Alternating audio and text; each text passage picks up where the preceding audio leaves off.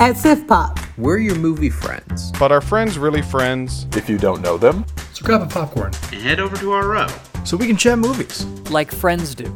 there's always room. for more movie friends. So sit back. Relax. and enjoy the show. Welcome. Welcome Welcome. to the writer's room.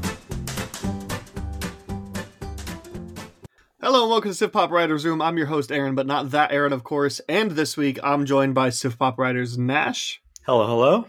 as well as Jack. Hey guys. It is uh, my special birthday episode, so it's the episode where nobody's gonna tell me no. Not that I let them anyway. But we are writers for SiftPop.com. We do movie reviews, best ever challenges, and other. Mo- You're supposed to laugh at that, guy. I, I giggled. best ever challenges, movie reviews, other interesting movie related columns. Make sure to check out the website, siftpop.com, to keep up with all of that. On the podcast today, uh, we'll be giving our thoughts on uh, coming out things coming out this week, uh, and then on to that's uh, three movies: Argyle, Orion of the Dark, The Tiger's Apprentice. And for our um, SIF topic, we're crossing movies off my watch list. Puss in Boots: The Last Wish, Slumdog Millionaire, and Up in the Air are the three picks. Uh, and then we will have a B plot and um, kind of a bonus B plot because again, it's my birthday on release date, so um, nobody's going to tell me no. And um, I think these are both just too good of ideas to not. Specifically, one of them is too good, but I don't know how how many uh, things I could pick up. But yeah, we will do kind of a big B plot and a small B plot. Neither of them will be terribly big, I don't think. And a spinoff. Uh, but first, let's get a chance to play around with Nash and Jack for a little bit with a game. We're gonna do a Rotten Tomatoes game that we've been playing here recently. I will we'll assign a topic and then we'll each have to give two films that we think on the Rotten Tomatoes tomato meter, the critics side is going to add up as close to 100 without going over as possible and um, in that given criteria. And whoever's closest wins. Jack, why don't you give me a topic, a genre? Genre. A, to- a genre Okay. a like uh it could be even like you have to pick from you know movies that Sam Jackson is in or something. I think we Yeah, did that I a was- couple weeks ago. Like If yeah, if it can be anything genre, else. decade, best picture winner, you know, or like Oscar nominees or whatever. You know, like and that might be a little bit difficult, but like let's remember, like Suicide Squad is an Oscar Yeah. nominee. You know, I- Indiana I Jones and the was- Dial of Destiny, Oscar nominated. You know, I was thinking in in it in spirit of at least one of the things we're discussing today. Let's do George Clooney movies. oh yeah, Clooney movies. He's been in a good amount too. All right, Oh man. Okay. has he been in bad movies though? That's what I'm the thinking. I was like, I need to think of a, a bad George Clooney. Okay, movie. I've got my, I've got my picks. Um, I'm gonna go with a movie that I'm I'm, I'm guarantee is in the 90s and a movie that I'm pretty sure is gonna be in the 10s. I'm gonna pick. I think Fantastic Fox, Mr. Fox is a pretty safe bet as like For a sure. 90s for sure. That's pretty much universally beloved, I think. yeah, and I'm also gonna pick. What's that? What's that football movie he did that nobody liked? Was it? Leatherheads. no, Leatherheads was the parody. No, though Leatherheads, right? There was a parody one that came out the same. I think that was the comebacks, right? So Leatherheads. Yeah, I think he directed it. John Krasinski's in it. but no but nobody liked that right like this isn't a safe or this is a pretty safe like i, I know fantastic fox is mr Pr- is pretty high but like I don't think this I've should- ever seen it. So. leatherhead should be a pretty safe like guaranteed no no higher than 20 right Uh, I don't know. I, But it's I your don't pick. have a, a reference for it. all right well I feel you know like what I've already seen a movie it. that could be like forty percent on Rotten Tomatoes. i don't know man we'll see i'm i'm regretting i'm reg- i'm regretting it i'm not picking regretting the leatherheads pick i'm regretting the fantastic mr fox being so high but you know what i've already said it and I, i'm gonna trust my gut so All right. Do I do one too, or is it just the two? all three of us do one and then Okay. whoever's the closest without going over Okay. Nash, you want to go first? No, you go. Yeah, I, I can't think. I I can't do the math yet. Okay. I mean, I'm. I think he's he's in like a lot of. I like George Clooney quite a bit, and even in his bad movies, sure I'm normally having a good time with him. But I'm thinking lower Rotten Tomatoes score, Tomorrowland. I think that's that's Mhm. got to be maybe like middle to like 50, 60s, maybe mid 60s. Um, and another movie that people were mixed on, but still probably around like that 60 range, maybe. Ocean's 12 seems Okay. to be one that not everybody was vibing with. okay Thought it's okay for for me, but okay. See, the Tomorrow Tomorrowland was a good pick because I think Tomorrowland was probably where I was gonna land. Well, let's do Michael Clayton as like my high pick. I think that's going to probably be somewhere sit somewhere in the 80s. So I need a pretty bad movie. Yeah, I think it's hard to get like a 20, 30 with him. Yeah. Spy Kids 3D. Oh, good pull. Is he in that? Yeah, he's he plays the president. wow. Huh. Yeah, because I, recently watched that. You know who else is in that movie? Freaking Glenn Powell. Glenn Powell is in Spy Kids 3D. wow. Okay. All right. Well, this is not going to end up well for me. Can tell you that right now because um oh, this is really interesting. I'm feeling like I probably went over 100. I think we may have all gone over. Mhm. Mhm. Mhm. I don't know. I got to find out Spy Kids 3D. That's the only one I have left to look. Uh maybe, maybe not. But I feel like that's got to be like sneakily higher than you think. Yeah, that's what I'm thinking. People love those movies. I, I guess critics are different, but Yeah, they're certainly like a thing. Like certainly a vibe. And that one's like easily the worst of the three, but you know what? Like I don't know. I think I might actually want to watch Spy Kids 3D over Tomorrowland again. I mean, like you certainly will have more fun. All right, guys, I got bad news. We all are going over. So this this round is null and void. Dang. Okay, but who's the closest? Okay, so I picked Fantastic Mr. Fox, which is a 93%. I, yeah, that's it's going to yeah. be hard to find a 7% Clooney. Yeah, I really thought Leatherheads was going to be it because I, I remember that coming out. Like, I remember like that and The Men Who Stared at Goats, right? Like, nobody liked those. And Monuments Men, right? Like, those three, right? Leatherheads is a 53 somehow. I have no Okay. clue how. See, thought- so, Yeah. Yeah. so I'm over by like 44 points. Nash, uh, you picked Michael Clayton, which is a 90%. Oof. Okay, a little higher than I thought. It's a great movie, but mm. And Spy Kids 3D has a 45%. So Man. you're sitting with me at 35 above. And Jack, what's your guess on Tomorrowland? Oh, yeah, I was saying like probably like 60, 62. hmm 50. Pretty close. Okay, not bad. And I your was going guess for those on, middle uh, guesses. You guess on Ocean 12? Probably like 63, something like that. Pretty close. Uh, 70. So it does put you Okay. 20 over. Yeah. So okay. I, I reworked the strategy. You can't go high low. You got to go middle middle. You got to go middle. you can middle, go high low if you think with the lows are low enough. You just can't do Clooney. Yeah. Yeah, Clooney's tough. I yeah, I'm um we all went over that that round is null and void. So you know what? We're gonna do another one. And in the spirit of Nash inspired me, in the spirit of the episode, the spirit of the topic, uh, sorry, Jack inspired me. Nash, you can pick the third, um, if we do with round three. But uh I'm gonna say movie sequels. Now I'm also gonna put an asterisk here. It has to be a number two. We didn't put that asterisk on the B plot Okay. but I think like a direct sequel, you know, so you know it has to be Terminator 2, not Terminator Genisys or whatever, you know. Okay. It has to be Spy Kids 2, not Spy Kids 3D Game Over, you know. Okay. So so it has to be a 2. I think I, I think I got a good one here. I don't know think that I we're going to get to 100 with two of them, you know. Jack, you're set? I think I'm I'm good, and I'm I'm tipping my hand a little bit. Something that might come up a little bit later. 'Kay. Uh, for one of these movies, but um, first movie, give me Kingsman: The Golden Circle. Okay. Going to be Oh, good another one of those those middle or low middle, Good Mhm. pick. and then uh, give me Venom: Let There Be Carnage. It, I'm Oh. I'm not Oh, going yeah. over. I there's no way I'm going over here. No, but you're. I think you're in the I, 90s. For I sure. think that could be Mm. that could I be a think that's decent a, little I pair. think that's a dangerous combo. Yeah. Oh Yeah. man. Um, I'm still thinking of my second, but So am I. I'm still sticking with my strategy of shooting for like 70 to 80 and shooting for 20 to 30. I'm gonna pick my first pick is gonna be Too Fast, Too Furious, all right, all right. and so that one obviously I'm shooting for the like 20 percent, I think that might be higher than that, but yeah. maybe, but uh, I've already said it. Uh, I'm not gonna. He's gonna get it. I'm gonna stick with my gut. hmm I think you can make this work. I, I, I'm I gotta shoot for like a 60 ish percent to be safe. Yeah. 60 to 70 percent sequel. Do I think has like a oh boy. You know what? Would you guys accept Attack of the Clones? Yeah.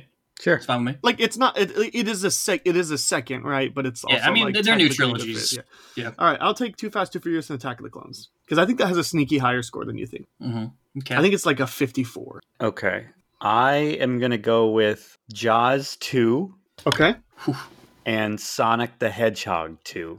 all right what do you guys' guess um too fast too furious what do you think that sits at i think it's like a tw- i want to say like a 20 something Ah, 20 is really I, low. I would I would say maybe like late 30s, yeah, I'm in, early I'm in 40s. like f- somewhere between 38 and 42. Uh, yeah, you're both right. Thirty-seven percent. Yeah. It was yeah, it was somewhere around there. You know what? I'm gonna Mhm. I'm gonna give the second rounds later. We're, we'll give everybody one first. Jaws two. What do you guys think that sits at? I have no idea. Yeah, that was a total shot in the dark because I was like, people don't like that if movie. I, I, don't if think. I were guessing, I just looked it up. If I were guessing, I was thinking 30s. yeah, okay. but I really, I mean, I haven't seen it, and When I made- I. When I made the guess, I was hoping it was going to be in the 40s. So Jack, do you have a kind of guess? I would have said said 30s, but based on really nothing aside from word of mouth. Okay. Yeah, 62%. It has Dang, a okay. 39 audience score, but apparently I mean, yeah, I guess when you're going from Jaws, whatever that second movie is going to be, people are going to act like it's nothing in comparison. So okay, I I'm not still surprised feel that it's better than I, we, s- I I think. feel good about it. I don't know, man. I I know Sonic 2 wasn't received well, right? But like, I'm I'm worried for you. I think Sonic 2's going to go pretty high. I think Really? it's gonna Okay. be right. I think it's gonna be kind of on that, like probably the rotten side of that scale. So probably looking at like 55 or so. But that's my guess. Yeah. Venom, Let There Be Carnage. Jack, what were you thinking this was gonna be? 45, 50. I Nash, think you this could, guess. this could be like 60 something. I, people like this movie. 57. I, Okay. I thought this was lower. I thought this was going to be like Mhm. 45 or so. It's the people who don't like it talk about it like it's the worst movie they've ever seen. Yeah, but it's just fun. It's it's Mhm. it's not great, but it's a good time, you know. Yeah. Wow. Okay. All right. We're gonna go in reverse order again. Uh, Jack, what's your guess on Kingsman: The Golden Circle? I well now I'm I'm skeptical because I thought I was thinking Let There Be Carnage would be my low one. I, I can't see Golden Circle being lower than 57. I'd probably say it's like 60, 62. Okay. Nash, you Yeah. got to guess what you think that would be. Yeah, probably like 67 to 70. That's kind of where I was thinking, somewhere in that 60 range. Um, but also, I think this movie's been criminally underrated um, forever. Yeah, 50%. So close. So that unfortunately does put you Ouch. over by seven, I, Jack. thought I had the, the line. That hurts. All right. Sonic 2, what did we say we were thinking? That's got. I think it's like a 70, honestly. Really? I okay. Man, I, just- I thought people were like okay on the first one and like didn't like the second one. So that's why Probably blinded because I like it, but 48. 48. Jack, you're almost spot on, 69%. Wow. Okay. Well, Nash, Nash- that's going to put you over by like almost 30. I don't know ball. I don't know ball. All right, so my Too Fast, Too Furious sitting at a 37. Attack of the Clones. I need, what do I need? Um, to, 63 to, uh, 63. 63 or 62 lower. to be safe. Yeah. I've got it. I mean, as long there's no way it's over 63. Um, so I, I've got this in the bag. I just it's just how close am I? I was so confident. I, I, um, um, before looking, I, like I like I said, I think this is probably like a sneaky like 54 somehow. yeah, I can see that. Wow. No way. You guys aren't going to believe this. Did you hit it on the, the head? That's incredible. 65%. I'm over by two. Just over. Wow. this is hard. this is very difficult. All right. Nobody's won yet. Nash, give us uh give us some sort of parameters. Okay. Let's do. All right. Let's kind of keep it on brand. Let's do musicals. Musicals. All right. Ouch. All right. Hmm. I'm painfully uninformed in this category. Mm-hmm, mm-hmm. Let's see. I'm like, maybe I should. We're all breaking 100. Maybe I should just go with like 150 and then one that's like a, a 10. So at least I, I know I'm not going. You know what? I'm gonna throw this out there just so just so I can claim it because I, I feel like an unwritten rule is you can't claim something I claim. So I'm gonna take cats. It's off the board. I got mm-hmm. cats. That's now I just need like hundred percent. You know. Okay. Got to put in some work for it. Yeah. Let's see. You know what? Screw it. Cats in La La Land. That's my, I got it. You I- guys weren't quick enough. No, you're. think- I, I thought. I see. I thought about cats, but like, I don't know. ca- there's no way Cats has more than like a three, right? I think La La Land is still too high. I mm, mean, I, maybe you might be good, but I I, I think La La Land's going to be at like a 93 or so. There are some La La Land haters, and those people are wrong. And there are some La La Land critic haters too, and those people are definitely wrong. But there's no, I would not be surprised if Cats is a zero percent. That, well, that's. There's no way it has a zero percent. It might be. It's it's got to be so close. There, there are people who like It's single love digits. to watch that movie. Yeah, I think. I think it's probably no way like it's there's nine no way it's out of single digits, and I think La La Land is somewhere between a 93 and a 97. But I could see it going at like 89. Yeah, I, I think there's a chance that you're, you're going to hit like 102 again. Okay, that's fine. Let's see. I'm going to go with Rent, Okay. And I need another kind of mediocre musical. Oh, you're sticking with your mid mid strategy. Yeah, In fairness, it was closer. it was. I still was over by 20.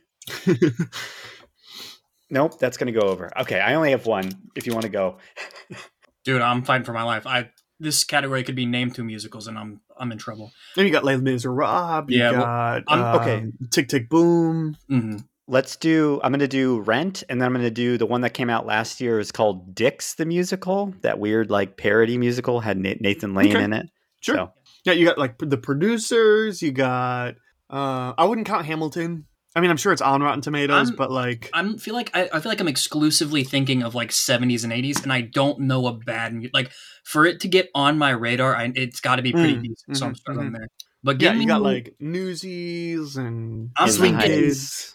I'm thinking, Tick Tick Boom. Mhm, yeah. I mean, they're all just In the so Heights. good. Color Uh, Purple. Just, I mean, I'm probably Mean I'm Girls. probably in the woods here. I was gonna go like one of those. Like, give me the Into the Woods.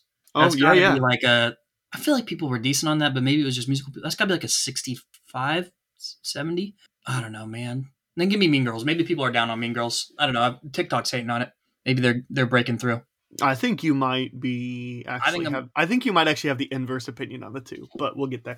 Uh, yeah, let's, like, let's start with that. Let's let's start with that Mean Girls and Into the Woods. Um, I because I think actually I think Mean Girls is going to wind up.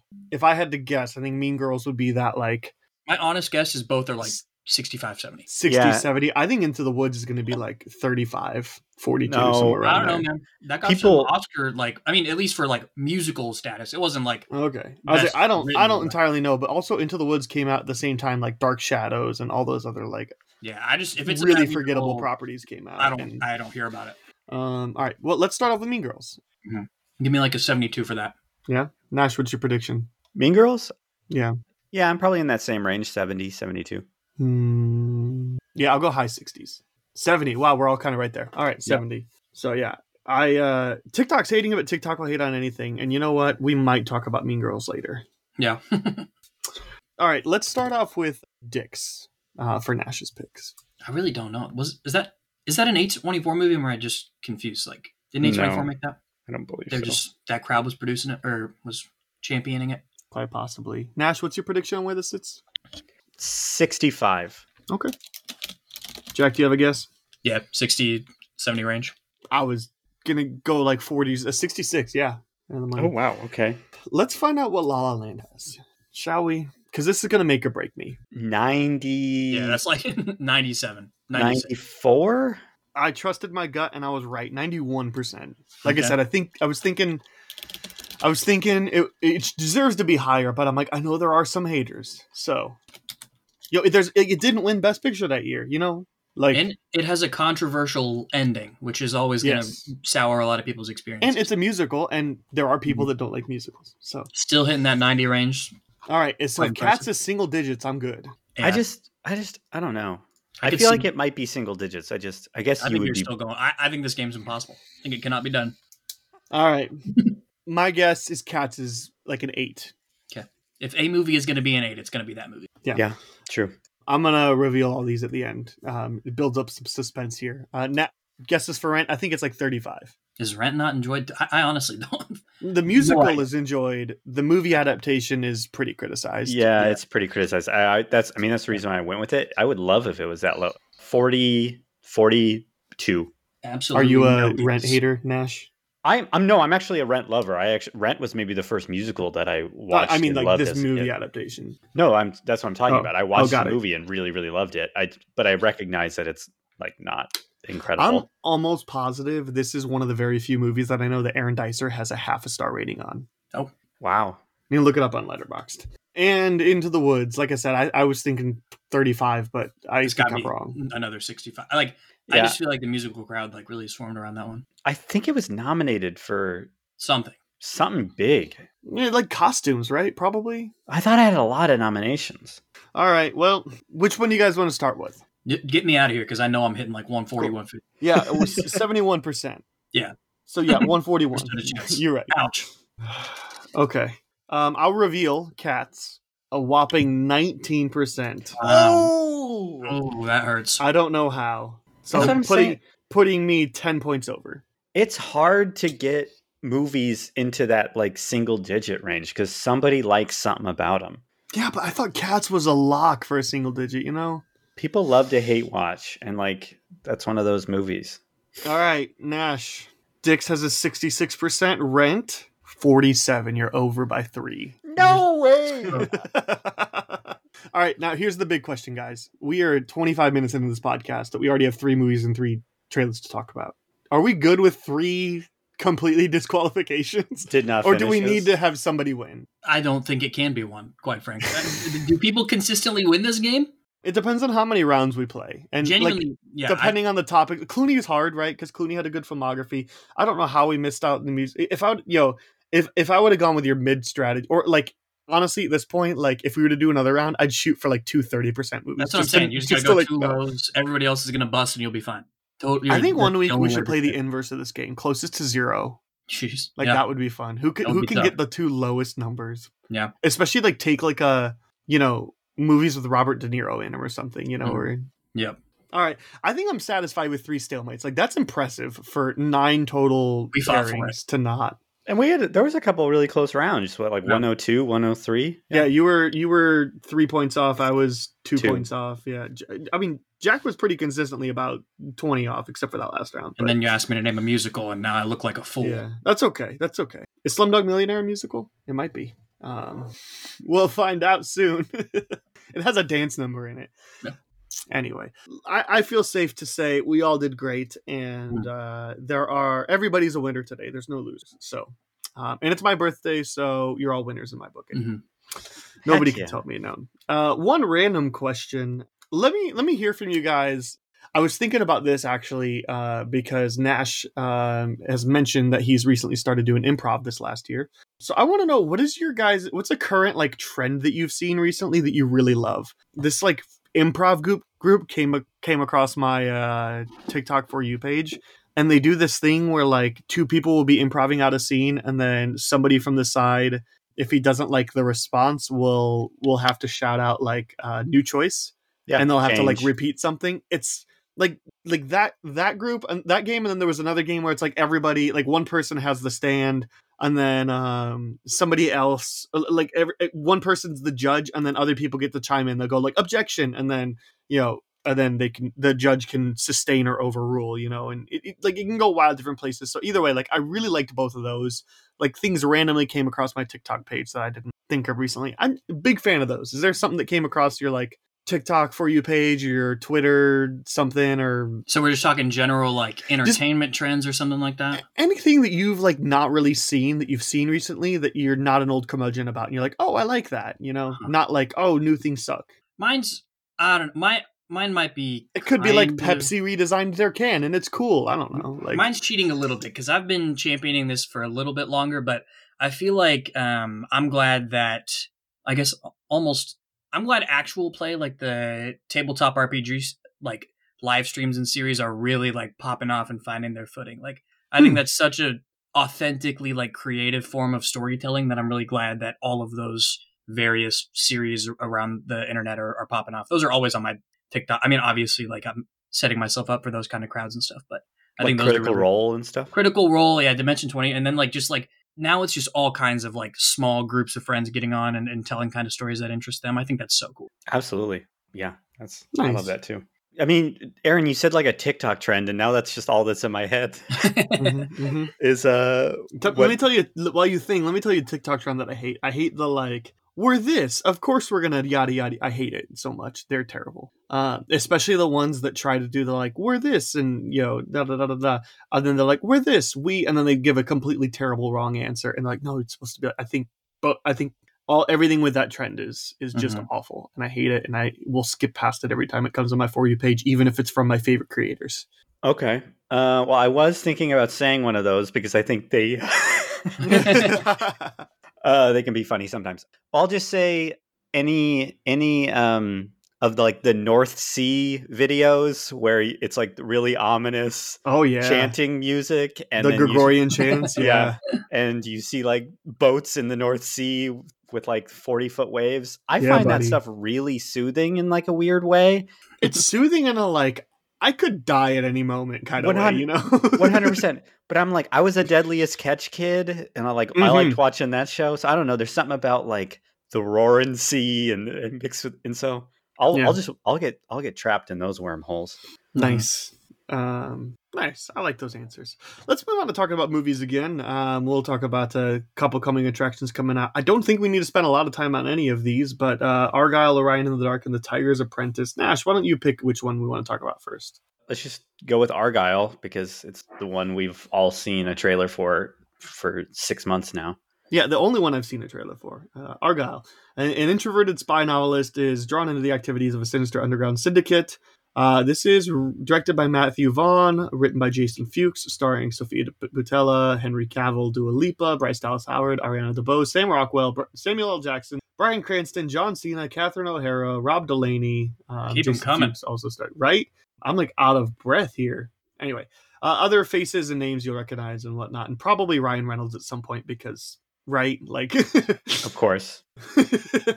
Argyle. What do you guys think uh, about this one on on our scale of anticipation level? Uh, it's would you your budget and uh, um, schedule don't really factor into this. It's just uh, you're only your free will. So uh, would you want to check this out in a theater? Would you want to just wait till you can rent it at home? Wait till it's on a streaming service you already paid for? Um, are you not interested, or are you just kind of being like, I'm on the fence on whether or not I want to see it, and Letterboxd will tell me um, which one. Where do you guys land? I want to see this one in theaters personally. Yeah, I think I'm there as well. It's like I'm annoyed by the amount of times I see the trailer, but like Matthew Vaughn visuals on a big screen is something that you know, I'm, I'm all for usually. So Yeah, I'm I'm theaters as well. And like here's the thing. I understand everybody like getting mad at the fact that we've seen this trailer so much, but like that's not on the movie. Like and you remember the last time that we were all complaining that we saw a trailer too much and we were just sick of it and wanted the movie to come out so we didn't have to see the trailer anymore? You remember what movie that was last? At least for me. Freaking Top Gun Maverick. Yeah. You Like- know what trailer it is for me right now? Argyle. No, I'm but diff- slightly different. If I don't know if you guys are in the same kind of ad space. If I watch a YouTube video at all right now, I'm getting two to three replays of the same Aquaman trailer for the Aquaman DVD. It's all I I blocked the ad. I pay for YouTube premium. I blocked so- the ad, and still it's forcing its way through the algorithm. awesome. Nightmare. I don't. I, I don't normally have a problem with it. I just already don't. I saw Aquaman and didn't like it, so I'm just like, get this out of my face. Yeah. Not not a fan. It knows you Lost. it knows you saw it. It's really it's trying like, to. "Hmm, we can get more of your We're money. punishing him now. Yeah, like like I don't want to blame the marketing, right? And like here's the thing: if, if th- this could be any other director, and I'd be like, okay, it's a swing, it, it, it's a swing it may miss, but like it's Matthew Vaughn, right? Like he he makes great movies, you know. Like I mentioned, I think The Kingsman the Golden Circle is super underrated. Like, and The King's Man, like, isn't bad by any means. He just It's makes fine. fun movies. Yeah.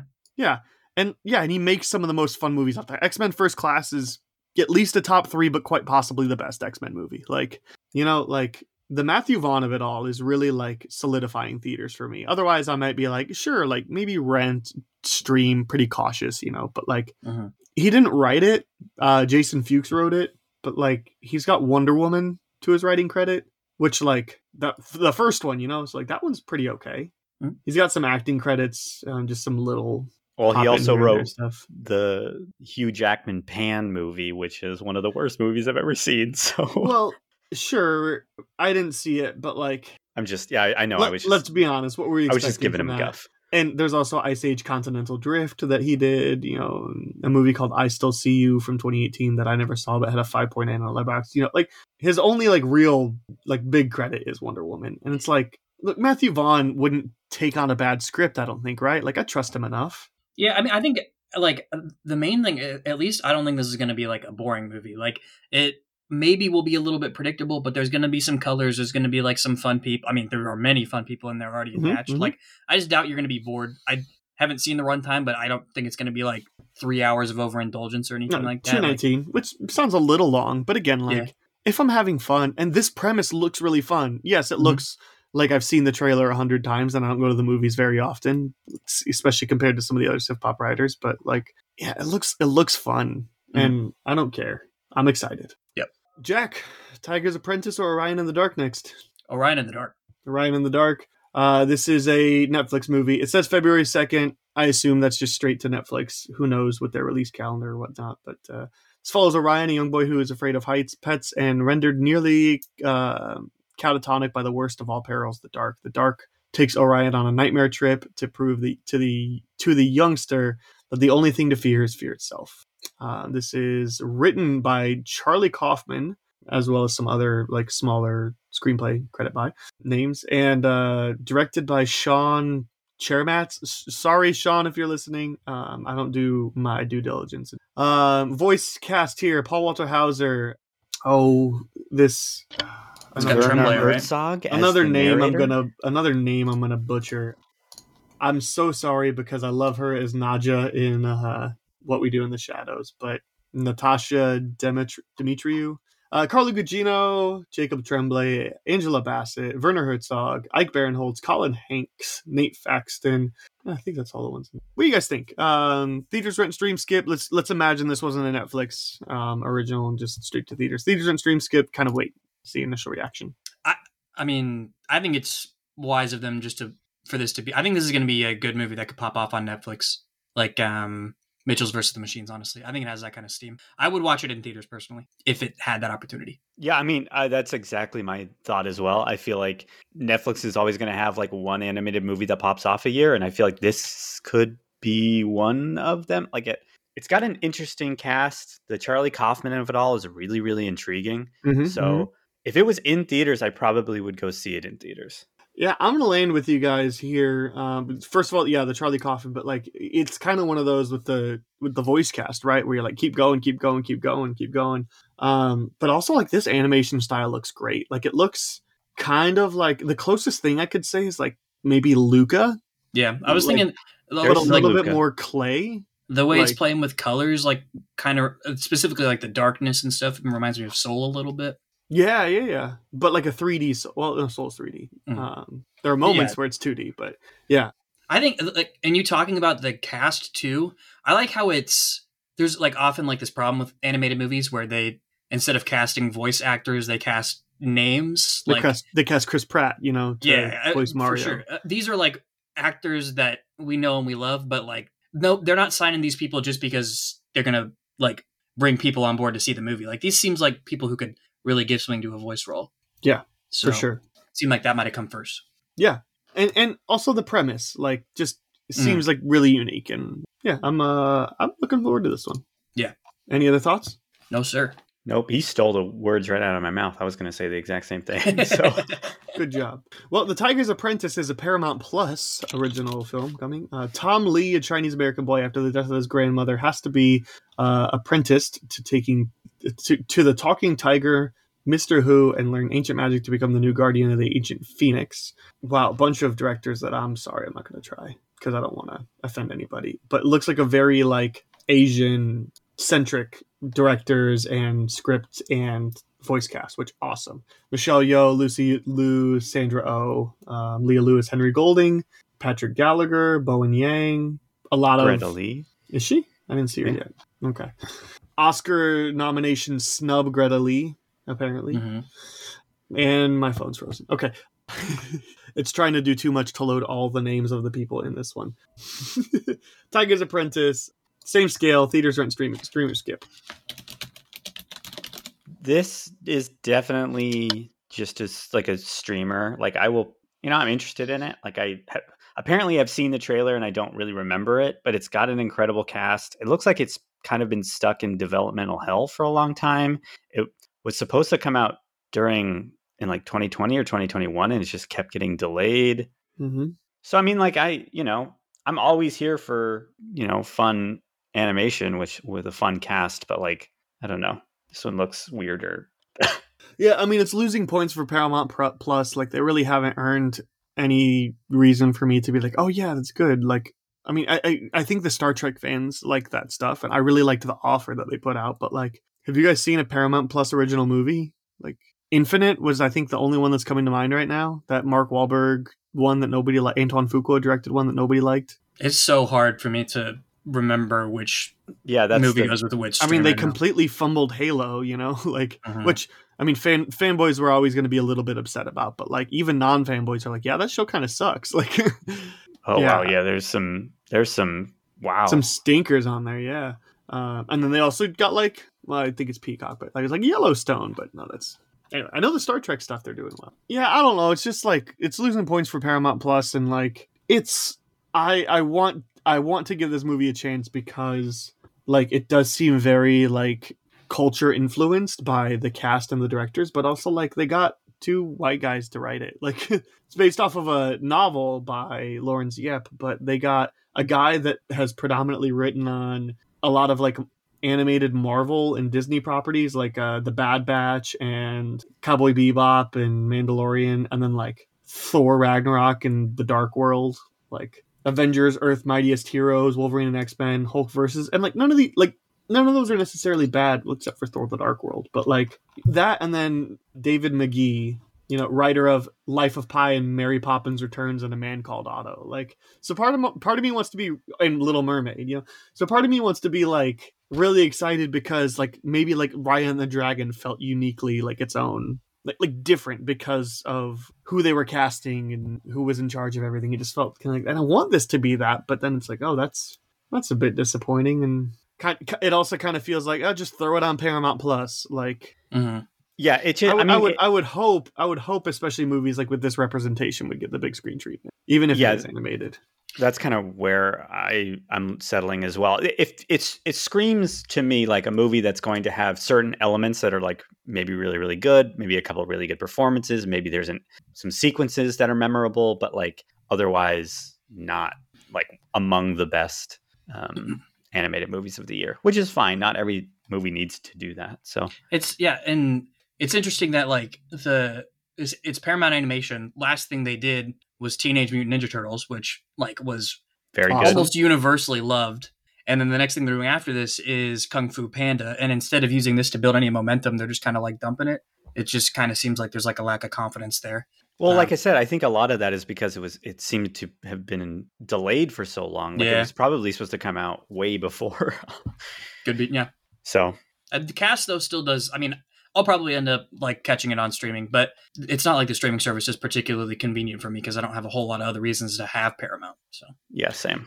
Yeah, I mean, this isn't going to be something to get me to sign up for Paramount Plus, but like, yeah, I, I guess this. T- so I guess I fall in the Letterboxd camp. Like, if it comes out and everybody's like, yeah, it's a solid like two to three star, maybe. But if it comes out and people like, kind of like Nimona was kind of a surprise hit, and lots of people Mhm. love Nimona. If it comes out like, oh, sure, I'll check it out. You know.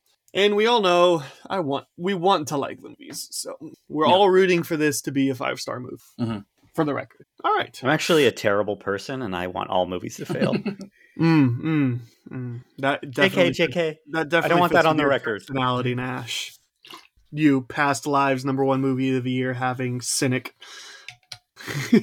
Don't call me out like that. No, I'm just. I'm. I'm No, just I'm- like. no, no, I get it. Past lives being your number one, and then saying I hope all movies are terrible. It's like as those clash. Yeah, I know. all right, I'm done with those. Yeah. Before we get to talk about the SIF topic, real quick, you've got to hear some opinions from Nash and Jack. So if they can, uh, if you want, if they want to hear more from you, where can they find you guys? Uh, Nash, let's start with you. Nash underscore doll over on Letterboxd. That's where I do most of my shenanigans. So Mm, shenanigans indeed. Um, as well as the siftpop.com socials. But Mhm. which yeah. Uh and Jack. Yep, same here. Still writing for Sif Pop uh, pretty I regularly. would hope so. Yeah. Definitely would be the biggest thing that I'd pitch. Uh, Jack Grimme on on Letterboxd. Um, also, I'm hopping on also see with Robert and Foster tomorrow. Their, uh, their yeah. What's the podcast. So, movie? uh, we're doing Layer Cake, which I got to watch Oh, tonight. I love layer cake. Haven't- haven't seen Oh, Very Oh, excited. But Very yes. excited. But Yes. so we'll be talking about that this week. Big fan of layer cake for sure. It's I'm sure you know, it's like Matthew Vaughn's first movie and it's Mm-hmm. it's the movie that got Craig the 007 role. Oh, I'm excited. Yeah. it's awesome. I love layer cake. Whew. And uh big fan of the Also See podcast as well. So Nash, I was listening to the Oscars episode, and every time he would say Oscars and you guys would cringe. And then like 30 minutes in, you guys are like, I kind of like the sound of it. yeah, it started to it started to flow, and I was like, okay, this is just what it is. We got to call it this now. That and then and then uh Foster's nunnery was just all check out the Oscars episode of Also See podcast, and you'll you guys will understand. But that that episode had me feeling first of all feeling like I, I hadn't seen a single movie from 2023, as well as uh, just cackling the entire time. So um, there we go. Okay, and a quick reminder, patreon.com slash siftpopWR, where you can get um, early access to episodes and some other fun things. Let's move on to the SIF topic. Puss in Boots 2, Slumdog Millionaire, and Up in the Air. Boy, where to start? it's a tough one. hmm hmm We've been talking about animated movies, so I think I think I think we can start off with Puss in Boots. I think so. Sounds good Cool. to me. Let's go Puss in Boots. We'll sandwich Up in the Air and then Slumdog Millionaire, since that leads into our footnoted um, B plot. So Puss in Boots, The Last Wish. This, of course, came out in 2022. When Puss in Boots discovers that his passion for adventure has taken its toll and that he has burned through eight of his nine lives, he launches an epic journey to restore them by finding the mythical Last Wish. Starring Antonio Banderas and Salma Hayek returning as Puss in Boots and Kitty Softpaws, but also Harvey Guillen as Perrito and Florence Pugh as Goldilocks, Olivia Colman also stopping by as Mama Bear, Ray Winstone. Jack Horner shows up, and my wife is like, Why does that sound like John Mulaney? I'm like, Because that is John Mhm. Mulaney. Also, Da'Vine Joy Randolph, who is appearing in everything now, and I am here for it. Um, and Artemis from It's Always Sunny appearing as one of the serpents. So, Puss in Boots: The Last Wish. I just didn't get around to seeing this one. I, I heard everybody said it was great, but the first one was fine. I distinctly remember having this conversation on the podcast because I even remember making a joke. I was like, the first one's fine, but like it's okay. But discussing film is still going to release. Puss in Boots released nine years ago on this date, and somebody tagged me in it when they did. Mhm. so, so I remember, be, but I remember being like, the animation looks really cool, and Mhm. I'm always down for more Antonio Banderas, especially when he gets to be this like self-aware. And um, but I just never got around to seeing it, even with all the Oscar buzz and everything. And uh, I I missed a lot of 2022 movies in 2022, but uh, that's my history, and um, I'm happy I finally got around to it. Um, uh, Jack, this was your pick, so Mhm. Nash, why? Or what is your history with this movie? Uh, pretty limited. I have I have actually still yet to see the first Puss in Boots movie. I am on record as like more of a Shrek hater than most people. It's not like I dislike Shrek. I just it wasn't really a part of my childhood, and I think that that element leans into a little bit. So it's I came to Puss in Boots two way later because I hadn't seen a lot of this stuff, and people were talking about how great it was, and I was like, no way is Pu- Puss in Boots two a good movie. And then Mhm, I mhm. was wrong. I was a hater and I got proven wrong. I don't love it as much as other people love it, but it is certainly like I think much better than I think it had any right to be following what I th- am pretty sure was like a pretty meh first movie. Okay. And Jack, you this was on your pick. By the way, I pulled up the document so I could check. Jack, your picks were up in the air, and then Puss in Boots in that order. Mhm. And Nash, and then Candyman, and then Nash, your picks were up in the air, Dog Day Afternoon, and Slumdog Millionaire. So the way this episode came about was I saw they both had up in the air at number one, and decided to go with those two. Which, by the way, there was a lot of people that picked up in the air. I legitimately believed that you guys had like all conspired against me to put up in the air at number one um, because everybody was submitting it and nobody budged. Um, they were all like, "No, it's not. Like we all just really want to talk about that movie, I guess." And then, um, and then everybody's like, "It's fine if I can't Do you know what my strategy is when you send out that list of movies? Go from bottom up." Yeah, I scrolled all the way to the bottom because I was like, oh well, Smart, this is what other people Mhm. don't do, and then everybody did it. So yeah. Especially the first time, like you could definitely tell we were getting a lot of like A's through D's. You know. Mhm. All right, cool. I got three. Let's move on. Uh, yeah, and then so I picked the up in the air, and I couldn't pick between Puss in Boots: The Last Wish and Slumdog Millionaire, and I just said, you know what, screw it, let's do both. And then I said, also, you know what, let's throw Nash on Dog Day Afternoon. So, um, yeah. Uh, okay, so Jack, this was your number two pick of all time. Mhm. Uh, uh, uh, of Yeah, this of all round. time. Sorry, not Second all favorite time. movie of all time. Yeah, Wow. With the number No. two overall pick in the draft, Jack selects Push and Boost, The Last Wish. Uh, no, it's just uh, hundreds of movies you could have picked from. Why was this one standing out to you? Yeah, I mean, I'll actually I'll take it one step further than Nash. There, I might just be a full on certified Shrek hater. Um, I think the first movie is is is fun, is fine, find almost no enjoyment and and pretty much anything else. So I I skip over those uh, quite regularly. And then I saw the the first one when I was like 11 years old and have virtually no memory of it uh, aside from the weird Zach Galifianakis as uh, Humpty Dumpty.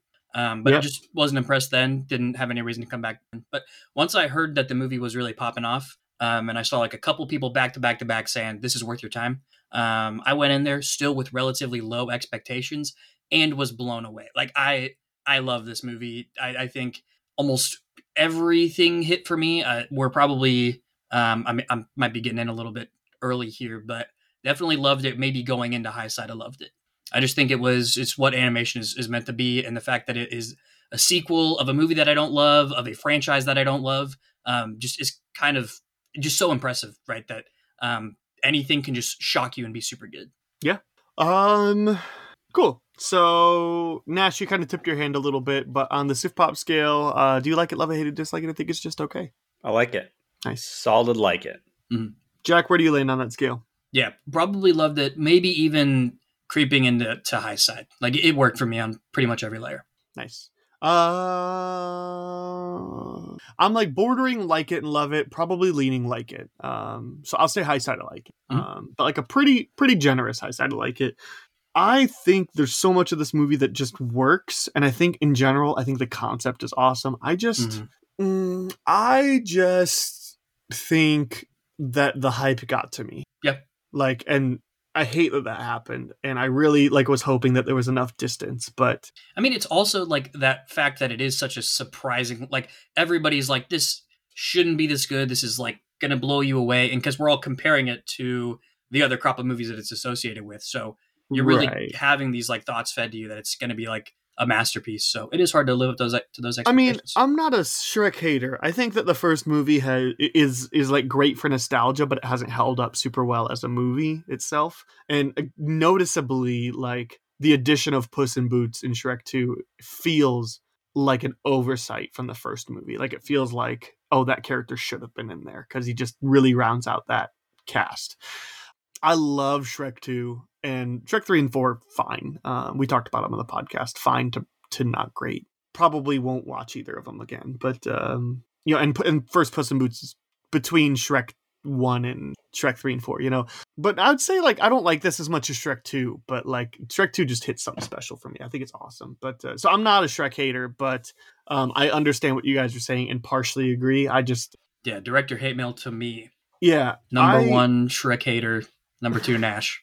I, I like I said, I think just some of the some of the hype got to me, um, and I really wish that wasn't the case, and I really tried to keep it out. But I just I found that even though the movie was an hour and forty two, I still felt like it was probably a solid like twenty minutes too long, and I did feel um, I felt I also feel the struggle, and this is where it's like really hard as a twenty eight year old man.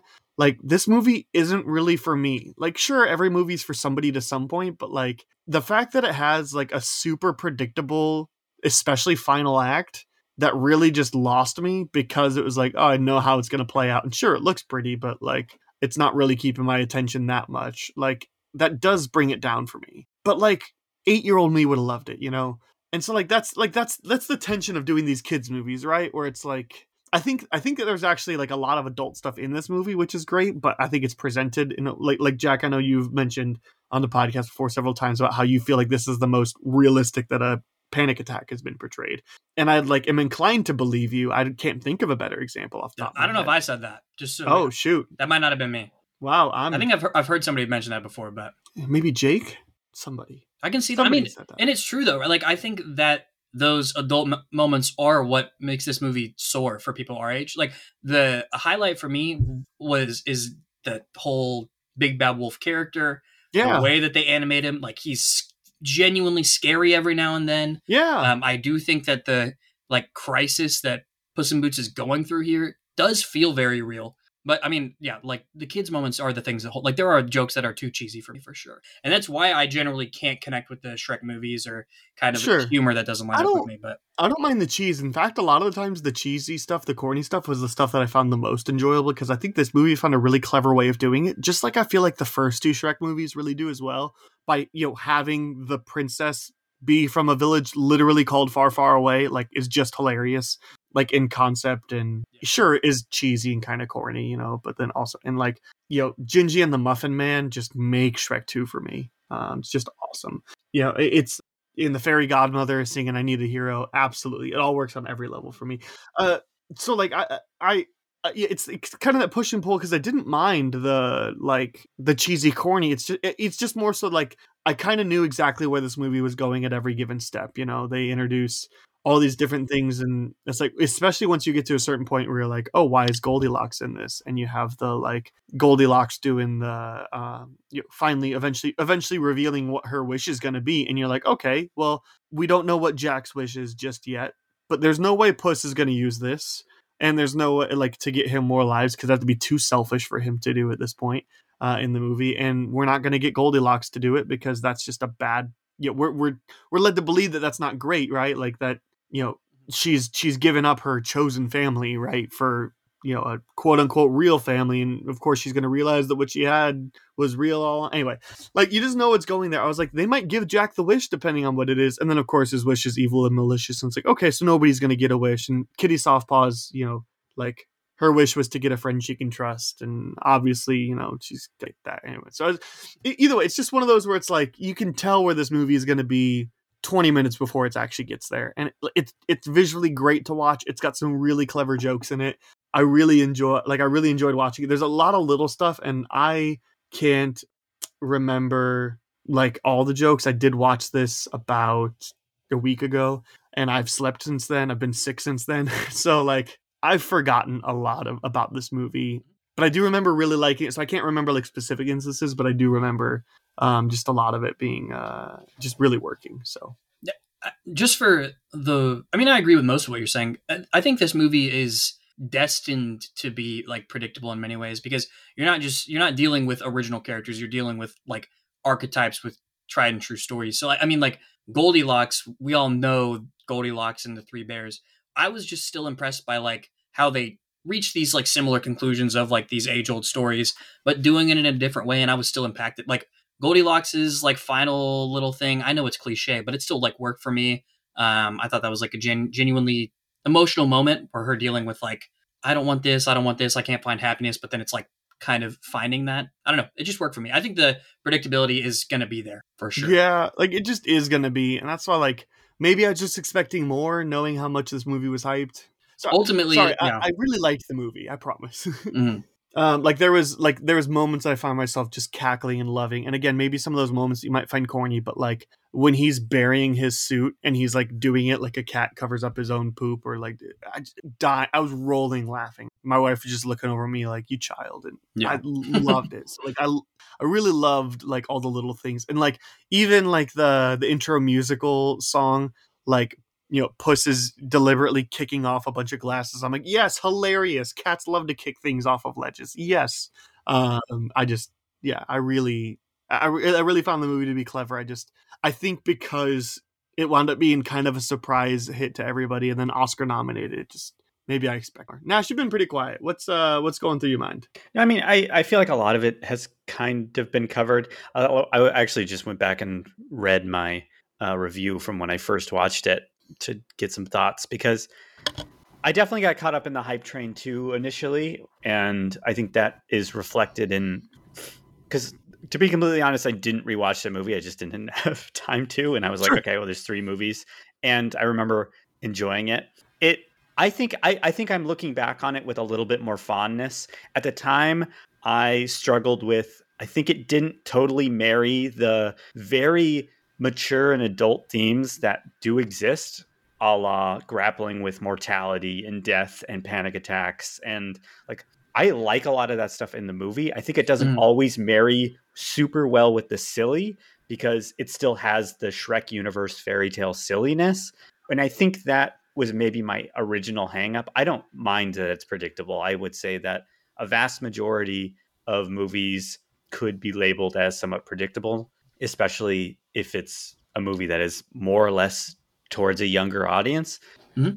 But I, I think I think it's just a cool movie to look back on like cultural zeitgeisty, where it's the type of movie that younger audiences, when we're a little bit older and they're a little bit older, will look back on as like, yeah, that was one of my favorite animated movies when I saw that was a kid. And I think that's kind of cool to look back on because it is a objectively beautiful movie to look at. It has some wonderful voice per- voice performances. Mm-hmm each character kind of has standouts and there's a lot of characters Like you have um, you, well, Harvey Guillen specifically is like the Yeah, standout. Yeah, Pepito. Pepito. Yes, and Yeah, I loved him. yeah, and I yeah the Goldilocks and the Three Bears stuff is incredible. I loved Jiminy Cricket. Yeah, that dynamic then- was really good. So there's a there's a lot of elements to really really love that I think you can really hold on to, particularly if you were a younger fan watching the movie. It's not perfect to me, but Did you? I think it's very good. Did you catch this one in theaters, Nash? I did not. I caught it later. I think that would have helped you guys out a little bit too. Like this movie is beautiful. Yes. The fight, like fighting the giant at the beginning, that that big final confrontation, um, when they're kind of jumping between the different pathways there, depending on who was holding the map. It is a really bright, colorful mu- movie, and it's not like some animated, some kids movies or kids products kind of lean towards like flashing colors just to grab attention, and some flash the colors artistic, like actually are putting in thought to how this world might come together. And this is one of those, and it, it does look really, really great on a big screen. Yeah, I do wish I had seen it because I mean, I remember I remember I was like, "Wow, we're going to look back on Spider-Man and be like, "Oh, wow, look how look how animation changed from when Spider-Man came out because Mhm. Puss like Puss in Boots 2 I think looks a lot different than Puss in Boots 1 in terms Very of how it different. would Yeah. how it was Yes, animated. yes, yes. and, And it's I- certainly a product of Spider Verse. I think Exact- there is definitely some inspiration there. Exactly. And so I'm Mhm. like I I really wish I had had the opportunity to see it in an, in a grander scale and I can Mhm. 100% appreciate it even now, but Yeah, Yeah. it's a it's a good looking movie. Yeah, so Just a fun time. 100%. Super super high recommend um really did like it i it's but it but yeah it's i guess spoiler alert for the oscars and review episode it's not going to be my pick for animated movie of last year but I, i'm happy it got a nomination you know um especially when it came out i remember being like eh, who who's asking for this and you know what i'm glad it exists is it? It, w- it would have been 2022, right? Or what year did this come out? 2022 so given out at the 2023 oscars so in when we do the episode in two months we'll be reviewing the awards given out last oh, gotcha. year Cool. So so yeah, we'll just so it's not um, it's not going to override uh what did Guillermo del Toro's Pinocchio. I haven't seen that one yet, but Hmm. I'll I'll get around to it before that Yeah. episode. So but like but I'm, I'm like I said I'm happy it has an Oscar nomination, especially when i you know since I said the movie was I was expecting nothing from it. Yeah, it's a surprise one. Let's move on to Up in the Air. 2009 movie written and directed by Jason Reitman. Starring George Clooney, Vera Farmiga, Anna Kendrick, Jason Bateman, uh, Melanie Lynskey, J.K. Simmons, Sam Elliott, Danny McBride, Zach Galifianakis. Um, just lots of uh, Mhm. Lots of people, and most of them are in for a scene or two. But um, yeah, and boy, Jason Bateman looks weird in this movie. Uh, Ryan Bingham enjoys living out of a suitcase for his job, traveling around the country, firing people, but uh, finds that his lifestyle is threatened by the presence of a potential love interest and, and a new hire presenting a new business model. 2009 movie, starred Jason Reitman, already mentioned that. You both have this uh, as your number one pick. So, out of all the movies you could have picked, real quick, what's your history and why that one? Um, Jack, let's start with you this time. Um, this is one of the movies like when I was first really getting into like watching movies and wanting to catch up on stuff that people have um big been big fans of. Probably would have been when I was like 14 or 15, like 10 years ago now. Um, this is one that just was on some kind of streaming service, or maybe like my parents had it on DVD or something. Threw it in, and at this point has just become like a comfort movie. Like it's it's serious, it's but it's never there, there's always humor there. It's fun. The characters are great. The lessons learned are impactful, and um, it has just always stuck with me. I just I'm always just like thinking about putting this movie on uh, whenever I'm kind of bored. Nice. Um, Nash?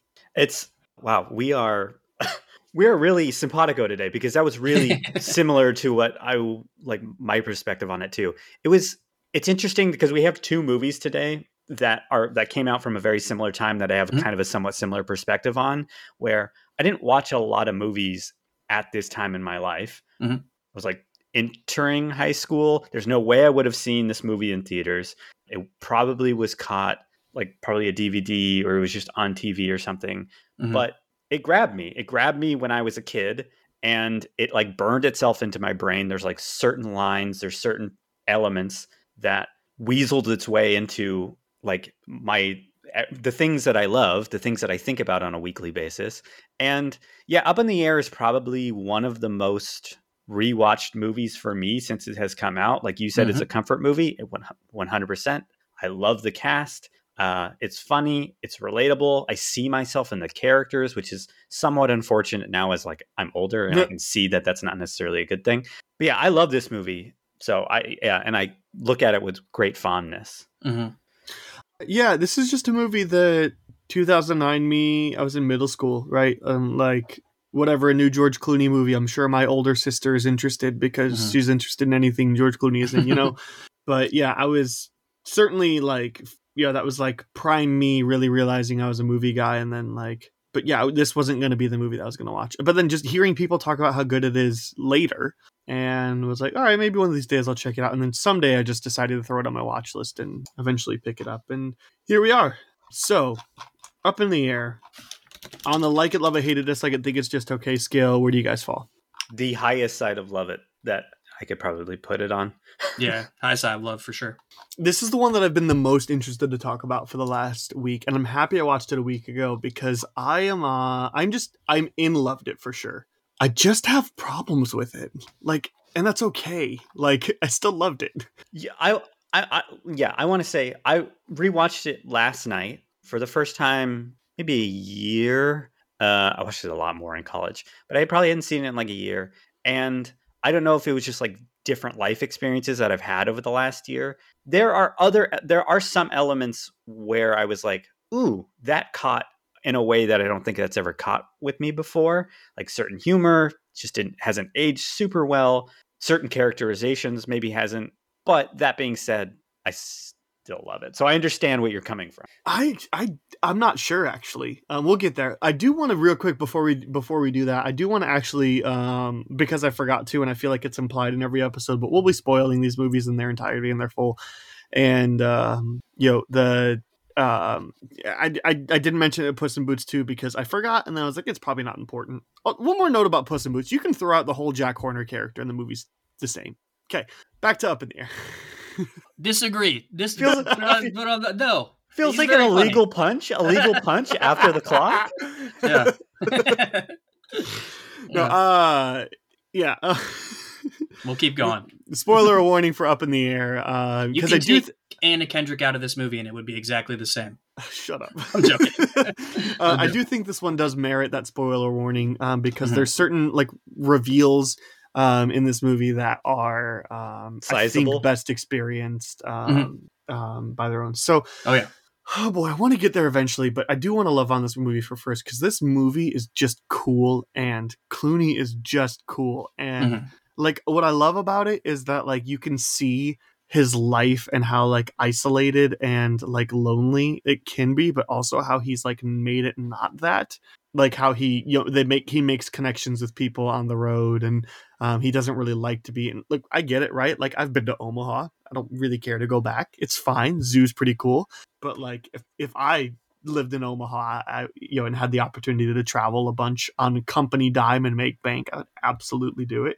You know and you know and he seems to like his work. I mean as much as you can firing people right? Um, he's clearly good at it right? Like but and he and he has clear established goals right? Like i was you know talking about it like would i do something like this? And it's like i think i would do something like this but kind of with the caveat like obviously i would have to commit to it before i got married you know? And then and then kind of figure that out too. We're also like I, I think this would be a great job that you could do like full time and you work until you're like 40 and then you just retire really early you know you got to be paid well right? And if he's living out of a suitcase he doesn't have to buy new clothes and all his fields fields are paid for anyway but like he has a clear goal in mind and the movie establishes that. He wants to he wants to get to a certain number and they eventually reveal what it is but he's like i'm, I'm trying to get to a number and i'm not quite there yet. And uh, like he he's clearly like motivated and intent i understand this character and he is cool and I just loved hanging out with him. And he and Vera Farmiga have incredible chemistry in this movie. Hmm. Um, and and he and Anna Kendrick have incredible chemistry in this movie. I, I, has has George Clooney ever not had incredible chemistry with somebody? Absolutely not. Not that I no. can think of. I don't know. I haven't seen Mountains Men or Leathernecks or uh, Men Who Stare at Goats yet. Mountains, Men. Yeah. yeah. So uh, Monuments Men, whatever. No, Same I know. I know. Yes, I, I think Clooney's cool and I love hanging out with him and he's very like clear and brought out. And I think the situation, like just when this, you start getting comfortable too, I think the throwing in of Anna Kendrick's character, and it's like, man, 2009 and the idea of doing telecom stuff, like how revolutionary what that was at the time. It's like, man, look where we come in 15 years. This movie feels way outdated, but I guess I also thought it came out more recently than 2009. But um, either way, just I, I I love this movie because I love hanging out with these people and I, I understand who everybody is and what their intents are like pretty quickly early on and then they just kind of vibe together. Um, but I want to shut up for a second. So Uh, Nash, go for it. Oh, I was just gonna. I mean, uh, if we're kind of more of the surface level stuff, one, uh, I 100% agree with you. George Clooney is kind of a vibe, but I also I when I was watching it last night, I was like, you know what? I feel like we need to give credit to George Clooney because yes, we often use the like he is very suave, he's very charismatic, he's very likable in movies. Like he's really easy to root for when you see him on Yes. screen. But he also kind of plays goofy, almost dorky. He like layers that into into his characters a lot of the times. Like for example, in this movie, really early on, he's on a plane and there's a flight attendant like walking past him, and it's like an uncomfortable situ- like conversation because he doesn't really know how to have actual conversations with people beyond firing them and because he has shut out a lot of the closest Mhm. people in his life mm, and I don't know if that was necessarily an intentional choice. I mean, it seems like it was because that's like a really random scene to just throw at the beginning of your movie. But I was expecting that scene to pay out. yeah. I'm not I- sure it did, right? The, the cancer scene, right? Or are you talking about a Oh yeah, scene? yeah, yeah, yeah. You, do you want a cancer? Yes, yes. Like I was expecting there to be like a big reveal, like he's terminal and he wants to just like fly until he dies. Like, like, like no, I, think was, he's just a, I think he's just kind of awkward. Like I think Yeah. he doesn't really know how to like he he engages with Yeah, people in yeah, a yeah. very specific way, but he doesn't know how to like engage as a human being. And the first person that he actually has a human human connection with is Vera Farmiga, who is just another person in a similar role as him. So and the, but even their relationship like it, it, it does feel artificial like it, it it feels like real in the sense there's like passion but they're very like we just had sex all right when can we have sex again let's get out our blackberries and schedule it you know like Yeah, and well, one hundred percent. And before, yeah, we can get to elements Yeah, of that later. But like, when yes, I also, but like, like like there is a real connection there but there is, yeah. you're right he is still kind of robotish yeah yeah, Mhm. and then throw in Anna Kendrick. This was the beginning of like, oh my gosh, Anna Kendrick is incredible. Uh, and because I mean, she got also nom- she can act well yeah Yeah. Um, She- she is.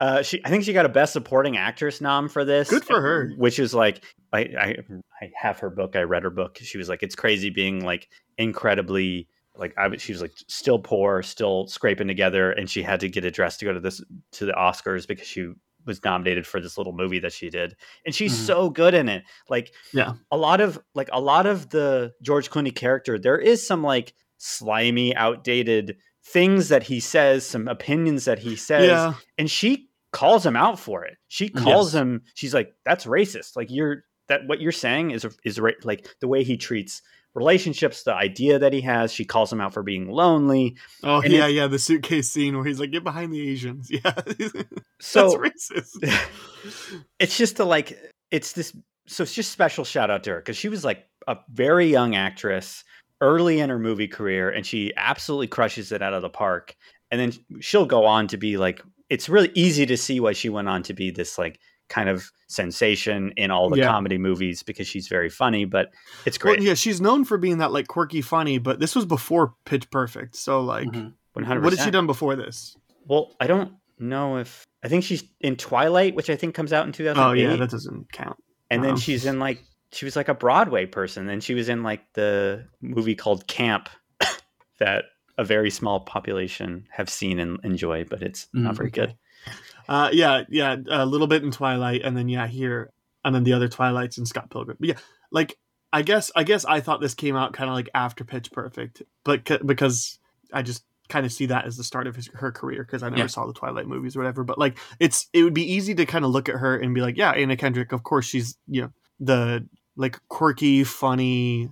She's really good in this movie. Like Mhm. It's like maybe my favorite like acting scene in the movie. eh, second, sorry, second is the scene where um where her boyfriend breaks up with her because see like she's so over the top with it and but like it works like you, you understand what's so she is doing a little bit of like you know pitch perfect Anna Kendricky thing but like you're also like yeah I get it like she's like a 22 year old moved to Omaha for a guy right like nobody goes to Nebraska on purpose you know Mhm. Yeah. Her life And, just fell uh, apart. Yeah. yeah, and she turned down the San Francisco job for that. Yeah, and her whole life just fell apart. And especially like knowing her personality, nor knowing she's very structured, right? She's been planning out these things with everybody, and then just to be like, hey, that all your uh, your biggest piece of your structure was just taken away from you. Like, yeah, it would make sense why she has the meltdown that she does, and then goes and parties with George Clooney and Vera Farmiga, of course. Um, uh, Jack, you've been quiet. No, I mean it's the main thing. Like Clooney and, and Anna Kendrick being just kind of such good foils of each other. It's like such an authentic working relationship where you have the celebrated veteran who is very stuck in his ways and is correct. Like he confidently does know this stuff. He's good at his job. He knows the nuances. You have Anna Kendrick who does see flaws in a system that she's new to.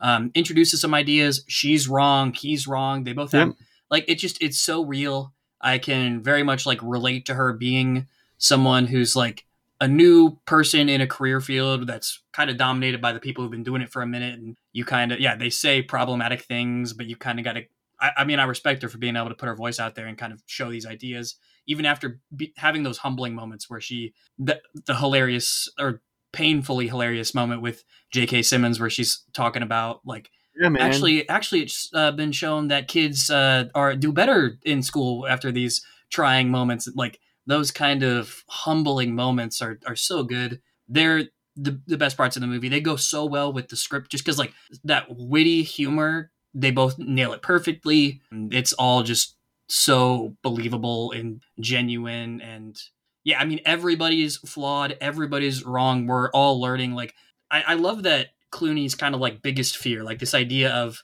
being afraid of commitment. Ultimately, right? It's it's something that we all know. Like a fear of commitment is something you got to work through. He finally decides he's going to try to work through it. Goes and sees Vera Farmiga and is like met with the worst possible case scenario, um, and then still like finds a way to. was that a shock to you guys? In 2008 or 9 when I saw First the time you watched it? First time I watched it, I was shocked. For yes. sure. Yeah. yeah. No, I picked up on it way early. Yeah. Oh, you're just a genius, aren't you, Aaron? No, I just I saw it when I No. was like 14. No, there was a moment where uh, it's the scene where Anna Kendrick gets mad at Clooney and she's on the dock and, sh- and she essentially calls him out that he Yeah. he has nothing real in his life and here's this real thing presenting it to her, uh, presenting it to him and I'm like, oh, the yeah, like I'm, I'm I'm and about 20 minutes later I realized like, no, the relationship isn't real. It's just real from her perspective. Mm. But like we know kind of what it is. We know what the, because they have that conversation. This is what you signed up for. I'm like Yeah. what if she's married like and or has kids or like uh, like I, I I was piecing it together and um that that coupled with the there's the scene where um it- where they're uh what would you look for in an ideal mate and she starts like listing off and she's like wants kids like this thing I was like I bet she has kids. Yeah. like wants kids like Susan like, I bet you know uh, just sort of piecing it all together and then the big reveal happened. I was like mm, yeah I- it still stings. I was I just- hoping I was wrong. I just love it though because like a character who we've seen is just so averse to change hits this moment where he's kind of potentially proven right. Like maybe he could just learn there that commitment is dangerous and I should just completely isolate myself from everybody like I've been doing. Um, but still continuing to like fight through it after that is like such a real experience um, to me. And I, I just think these characters are so well thought through.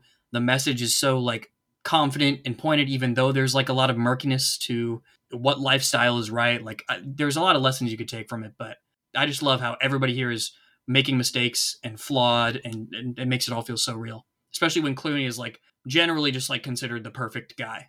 Like has a lot of depth in this character. all right here's here here's my biggest negative with this movie and oh boy it's exactly what you're talking about and i just i i, was like i'm not sure if it's like what it's what's intended to be and i th- i think it is ultimately i think it's a negative for me and it's at the end of the day espe- like especially what feels like such a remarkable character character turn i feel like Clooney is the same guy at, at the beginning of the movie as at the as at the end of the movie with maybe like a slightly softer heart, but more so because of Anna Kendrick. I feel like his whole turn of wanting something real with that Alex with Alex with Vera Farmi- Farmiga's character is is null and void. That whole like painful split there because he just goes back on and it feels like he's kind of happy with his life. And I just like I feel like the character has even reverted in some ways. I like I I don't I didn't like that.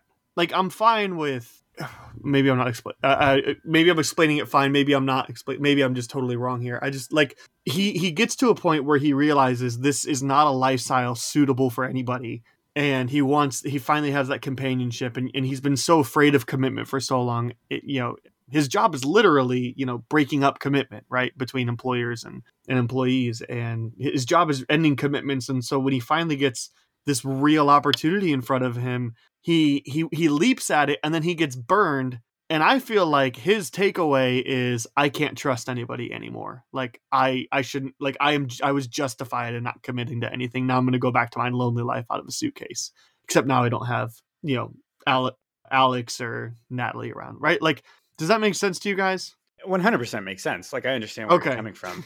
I think I think Like, if you I see didn't, me I didn't like that the message of the movie is that he's justified in his like he's essentially the same character and he's he's he's not like he's shown the errors of his ways and then he like you know has a change of heart and then seemingly is undone immediately like I think that's where I'm pushing back a little bit uh, because I think okay I disagree that it's this that it's that he's reverting back. I think that the movie ends before where other movies might keep going and show change, but we see I think the point of the movie is you see this very ultimately lonely and isolated man kind of starting to his world is is unraveling because he starts to have feelings for somebody else. He makes a meaningful work relationship. He goes to his sister's wedding and realizes how outside of these people's lives that he is.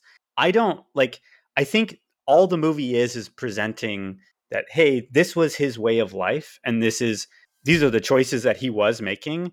And it's allowing him, it's opening the door for him to start walking through of like okay well how do i find a better balance in my life? How do i be a better brother? He sends he sends a lot of his miles to his sister and danny mcbride. I, I i don't know. I think it i don't think it presents that he is fully reverting back. I think that it presents that his goals in life are changing have shifted. He's no longer chasing a million miles or is it 10 million miles 10 million 10 million miles. Like he did it. It was pretty underwhelming. Sam Elliott came and gave him some platitudes and I think there's there's a realization that he is the way he has approached his life has not been super healthy. I think that it's opening the door for that conversation. He's not a completely changed man. I think he does still like traveling mm-hmm. and on the road and like we the, the last line of the movie is that he's flying above like he's not he hasn't left his job but i think that his motivation as a human being in terms of how he connects with other people has changed and we are seeing that shift. And then the movie ends and so we don't get the fairy tale ending necessarily but it's like I, it feels very real life Mm. and true to somebody coming out of like having a very isolationist kind of perspective and trying to break those boundaries down a little bit. So i think I guess I yeah, I guess, I guess maybe the disconnect is I, I I agree that I think he's in a like a different place, right? Like clearly, like he's he, through his experience with Alex and Natalie, like he's got some different uh like thoughts, right? He's got some different um w- like ways he wants to handle some things, but he's he's he had the shift where he realized that hey, like maybe all this wasn't for nothing, right? And then like he decides to take all that into account and he goes and he chases down Alex and I just feel like he comes back and his he he just hasn't so I want to find a way to articulate this that makes any sort of logical sense. He is maybe like understanding that things maybe aren't shouldn't be done the same way, but I don't I, I don't quite know it's really difficult discussing how I feel uh, because I, I agree like it feels it feels like a very real ending. I'm not i don't even want a happy ending the, uh, in a movie like this you know i i i, I kind of like the bittersweet ending. I just like it just it just feels like he didn't necessarily like grow like it feels like all of his growth was reverted. And i, I think you're right too nash that it's like a, a, a worse movie would have continued the story here I found I found out that Jojo Rabbit. This is complete side quest. Jojo Rabbit, the movie, ends halfway through the original book, and the second half of the book like is super dark and sketch. Hmm. like, and now I'm really excited to read the book. but You know what? What up sorry, in the air? just side ta- tangent. I, I yeah, I, I, I, ju- I just feel like it, it it almost reverted him. Sorry, I'm having trouble. No, you're good. Word, Jack. Jack, Jack, what? I, I'm so interested because you also love this movie. So what? Mhm. What would you say in response? No, I. I I think it's just like it, this this moment. I mean, specifically this conversation, this movie in general, like super similar to the holdovers. Like specifically that scene with Paul Giamatti sitting at the party and like the girl goes and like kisses the guy on the cheek or whatever. Like it's that exact same thing. Right? Like in that moment, he is not completely being sent back to like the curmudgeon guy was at the beginning of the movie. I, it's just kind of like it's one learning to like appreciate relationships value like finding relationships and two understanding that yeah you know you are a little bit right like part of it does suck you just got to push through because like clooney i mean he doesn't end in like a romantic relationship but i think he's in a better spot with his family he helped out Anna Natalie. Kendrick get the job Mhm. with that other like I, st- I I think he does make some progress. I think even at the end of the movie like he's like looking at the destination board trying to find somewhere different to like try to experience something that he wants to. Like I think his his worldview is open. He's trying to connect like a lot more in in that way. Like yeah, def- I don't I don't think he's the same character. I think he he has definitely learned a lot and is opening up, but isn't at the end of that process. I love the holdovers comparison because I think Yeah, Mm. t- similar concepts for for sure. I guess I- I'm happy I got to sit on it for a little bit, but I'm not like, and that's why I was so happy to to talk about this one with you guys. I just, yeah, I I didn't I didn't like where he was left at the very end. That's okay. you're allowed. Yeah, I, I will say one thing that I loved about the ending though. The whole movie is at least framed. The whole plot happens for this movie because Anna Kendrick has this idea that we're going to take all of these firings, which is our job to travel and fire people. We're going to take them on. We're going to make them virtual. And Clooney is showing to her why that's a bad idea. And yes, there's some give and take. I think um, in both arguments, I think the movie does a good job at setting up the like you see her viewpoint, you see his viewpoint, you see it right, like because you're like, oh yeah, that should be able to work. But he's like, you know, like there's that even that very first scene with Zach Galifianakis where he's like, you know, like our job is to do it in the best way possible, and then it shows like him putting bleach in the coffee pot or like you know with a sniper uh, across the Mhm. street, like just saying like if we don't handle this right, this is the outcome, you know. And so telecom- telecommunication is potentially like if you don't have that human connection, if there's nobody there to to stop you, to have that like like man, that J.K. Simmons interview is so good. That Mhm. scene is so good Really good. um, and really shows you why Clooney is so good at his job because we'd seen him do the like the the training manual, quote unquote, you know, Mhm. um, beforehand with where he does with the Zach Galifianakis, where he's like the you know the the best people, the, the most creative people in the world have come about today because of this moment here. It's your job. How do you respond to that? You know, and and he does all the like textbook answers. Here's your thing. You're gonna you're gonna get that, and you know, we'll talk to you soon. But then you get to see him like actually improv with that J.K. Simmons. He's like, well, what about co-" like it, it shows that he's clearly just really good at his job, not just spitting the same thing over and over again.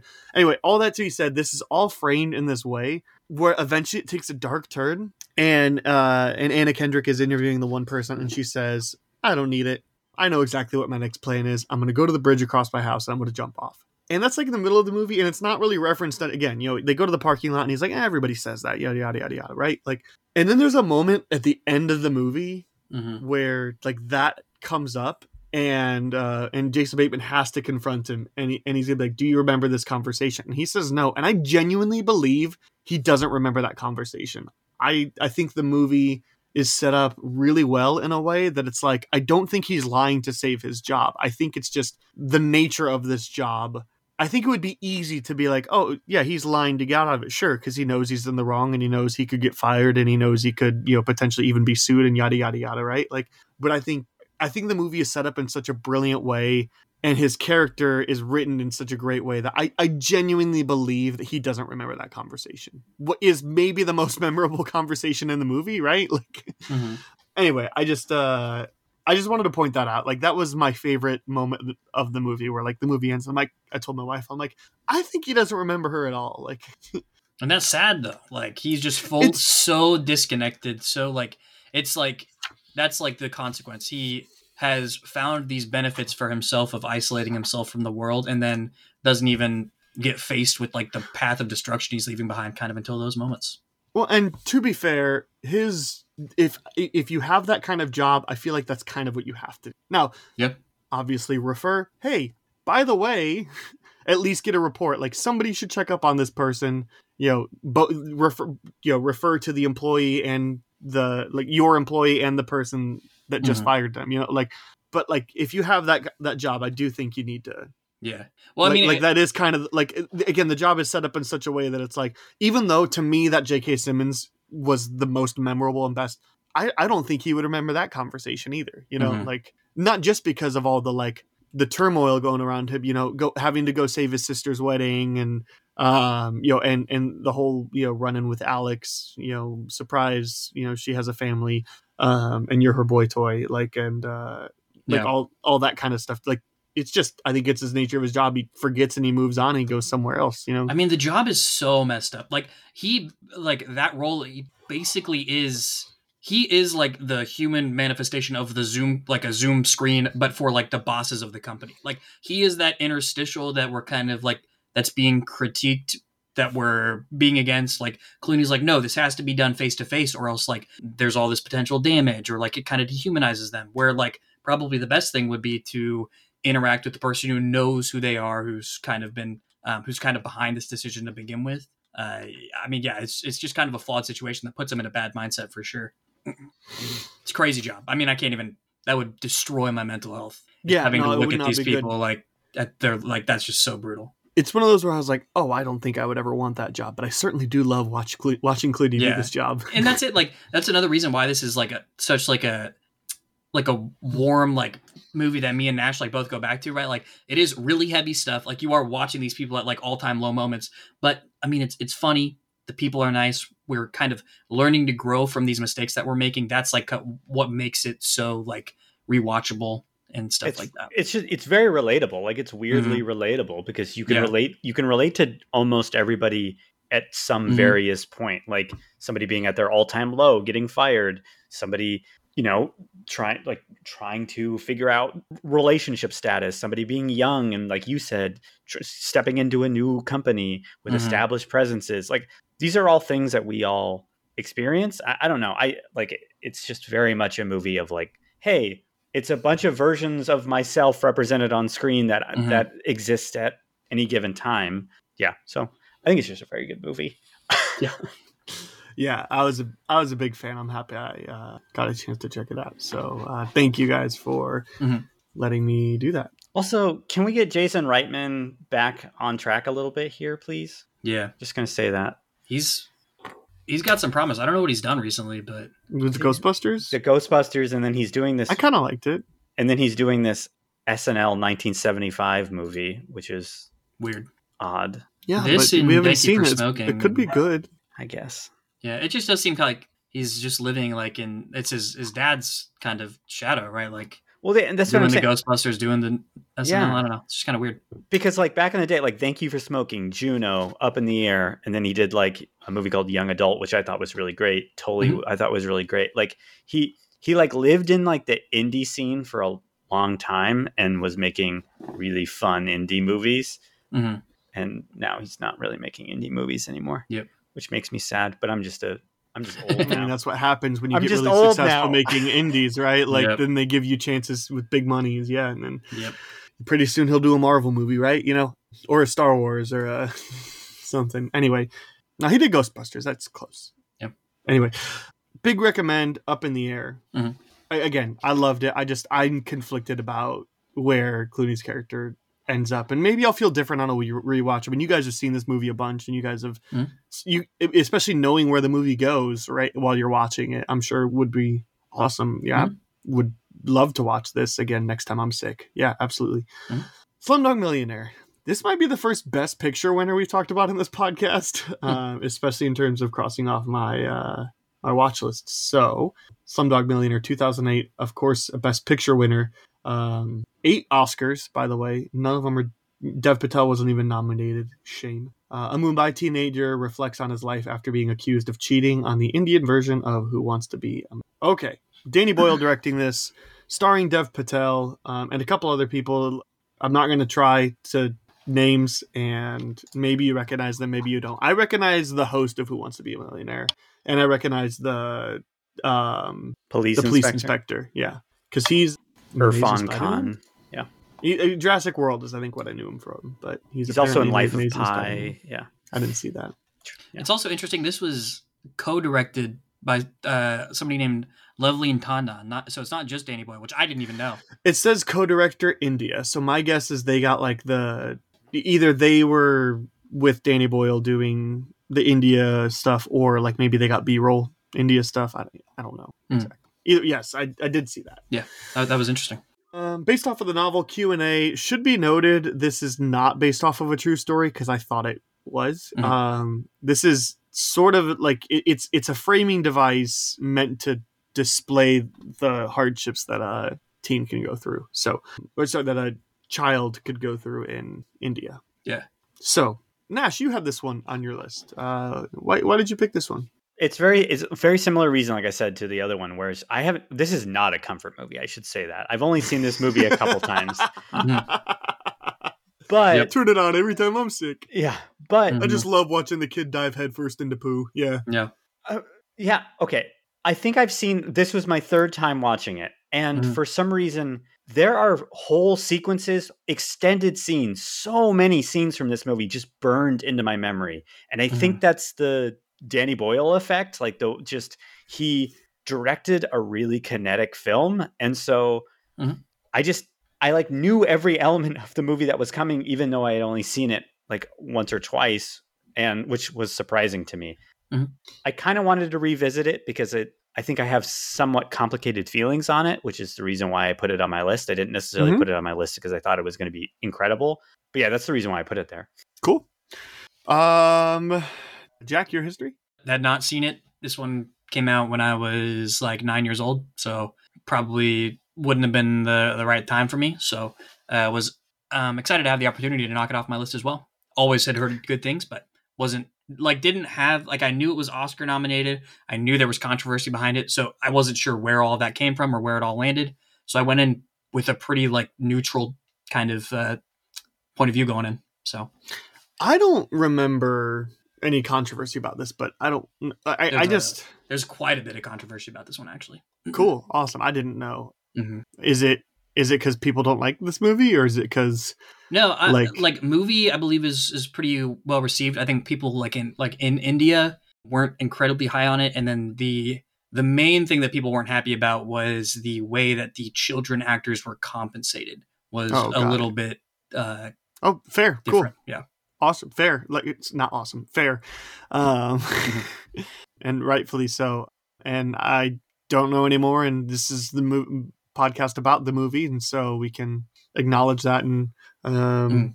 In retrospect, a lot of people wish The Dark Knight had won instead of this for Best Picture. I think. Uh, yeah. I mean, I, I remember I, I was looking now to see what was his competition because I remember it. I just remember it winning. That was, I think, the first time I ever heard about it. But Oscar winner was not something that really excited me because, like, and I kind of like the King's Speech a good amount, but it's like uh, the King's Speech or you're you're very like uppity. You're um you're going for it. Maestro would have won in 2006. You know yep like the Oscars were not as I don't know. It was more so like about prestige. It was about you know, oh, we haven't awarded this person. Let's finally do that. You know, uh, really feels like almost a miracle that Curious Case of Benjamin Button didn't win this year. Looking back, because Curious Case of Benjamin Button, Frost Nixon, Milk, The Reader, and stuff like. Fine, I don't like the Curious Case of Benjamin Button. Has anybody talked about The Reader since 2008? I don't know. I don't think I've ever heard of that one. this one definitely has a legacy more than most. Like I think it is like largely enjoyed. Not like looking back on it now. Yeah, I think it's well regarded, but I, I, it was just one of those like mostly why I wasn't interested in it at the time, you know, because Best Picture winner meant something Mhm. different to me, especially 2009, you know, thir- 14 year old me, you know. But uh, Yeah. Anyway, okay, I think we can all agree though that uh, WALL-E should have been the Best Picture winner for that year. So I wouldn't have hated a nomination, but it wasn't nominated. I but- think that was the last year where they did five best. I think this was the last year where they did only five for Mm, uh, yeah. Best Picture. there was only five, and there was only three nominated for animated. Weird. WALL-E, Bolt, and um, where are you at? I just had you pulled up. Is that Princess and the Frog? Mm, No idea. WALL-E, Bolt, and where you at? Animated feature. Good radio. Kung Fu Panda. Oh, okay. Okay. Th- three solid movies, but one of them's clearly better than the other two, and maybe should have been the best picture winner anyway. Um. Okay. Nash on the like it, love it, hate it, dislike it, think it's just okay scale. Where do you land?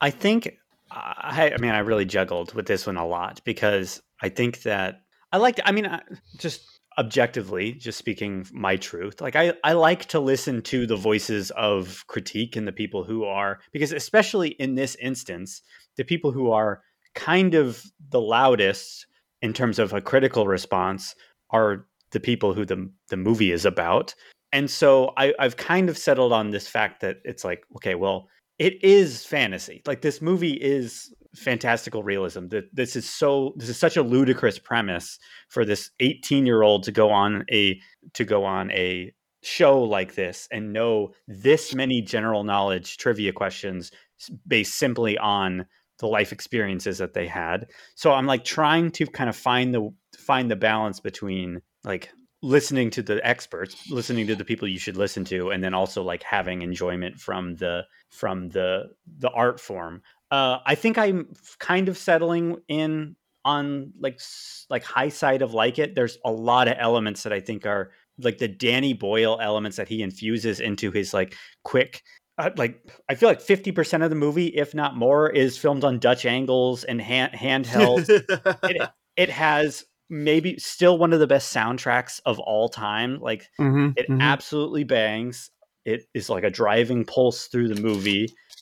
It's very it's edited in a really kinetic way that keeps you engaged. So I don't I don't know.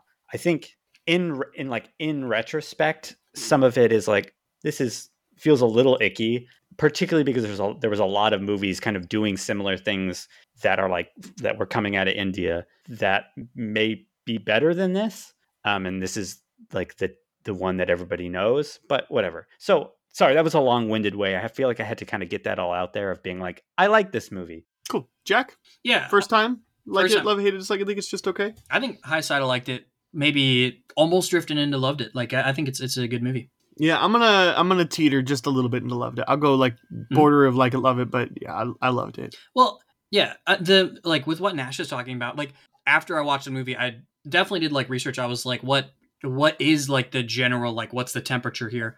And the main thing, I don't I didn't read anybody saying like this is like unilaterally a bad movie because of like the 100%. way but like the the concerns were like okay well great we finally got a movie that takes place fully in india that is nominated for best picture and it like makes it look like our entire country is just in shambles due to poverty right? Like where people were like yeah the us also has these like same like they also have children Yeah. like on the street and like i think that was the main thing. So i don't think there's anything icky about like liking the movie. It, it becomes icky when you're like oh It's- man those like poor like indians. I know like so like so mean, much that- of what their experience is based off this like one movie right That argument to Mm-hmm. me is is kind of the same as when you go like, oh, another movie about slavery. Uh, Yeah. anyway. Mhm. Uh, yeah. Uh, it's yeah it's it, it I, definitely I get it, right? I get it, but there are there are stereotypes here for sure. There's like it, it portrays the country in like one specific way that doesn't show everything, and these problems probably to some extent do exist. But but you I think I I think there is merit to understanding that this movie that this movie is hyper realized. I think it's it's very set by the the filters that Danny Boyle uses and the and the like the, his, some of his filming techniques. That this is clearly like a grounded realism, but clearly also like hyper realized, where it's like I I just thought this was based off a true story because I just thought that Hmm. somewhere along the line I I figured, but like I pretty quickly realized like oh no this isn't actually true or if it is true it's a framing method for something else you know it's like Mhm. you know it's some guy went on and they accused him of cheating and he happened to know all them and they just worked in a bunch of trauma to make it a best picture winner you know like um because you know we love our trauma but i think there's there's also enough like and i don't know because i haven't read but like this is based off of a book by an indian author like I I mean, I'm gonna assume, but based off of the the name, um, I'm gonna assume. Oh, it, no, I, I think it's confirmed it is. So, like, yeah, yeah, an Indian author. yeah, born in 1963 in India. So it's like let's also remember that the source material here is you know I, I, I, again I'm sure the movie exaggerates some of the source material too, but like. Mhm. It- It's it's it's a little bit like extended. It's almost kind of like um like Grand Theft Auto, you know, where it's like yeah, there's elements here, right? But it's clearly not like our. It's clearly like it's it's clearly not meant to be telling a story that is entirely true. It's it's a very like GTA is more satirical, but it is clearly like a hyper realized version of crime, you know?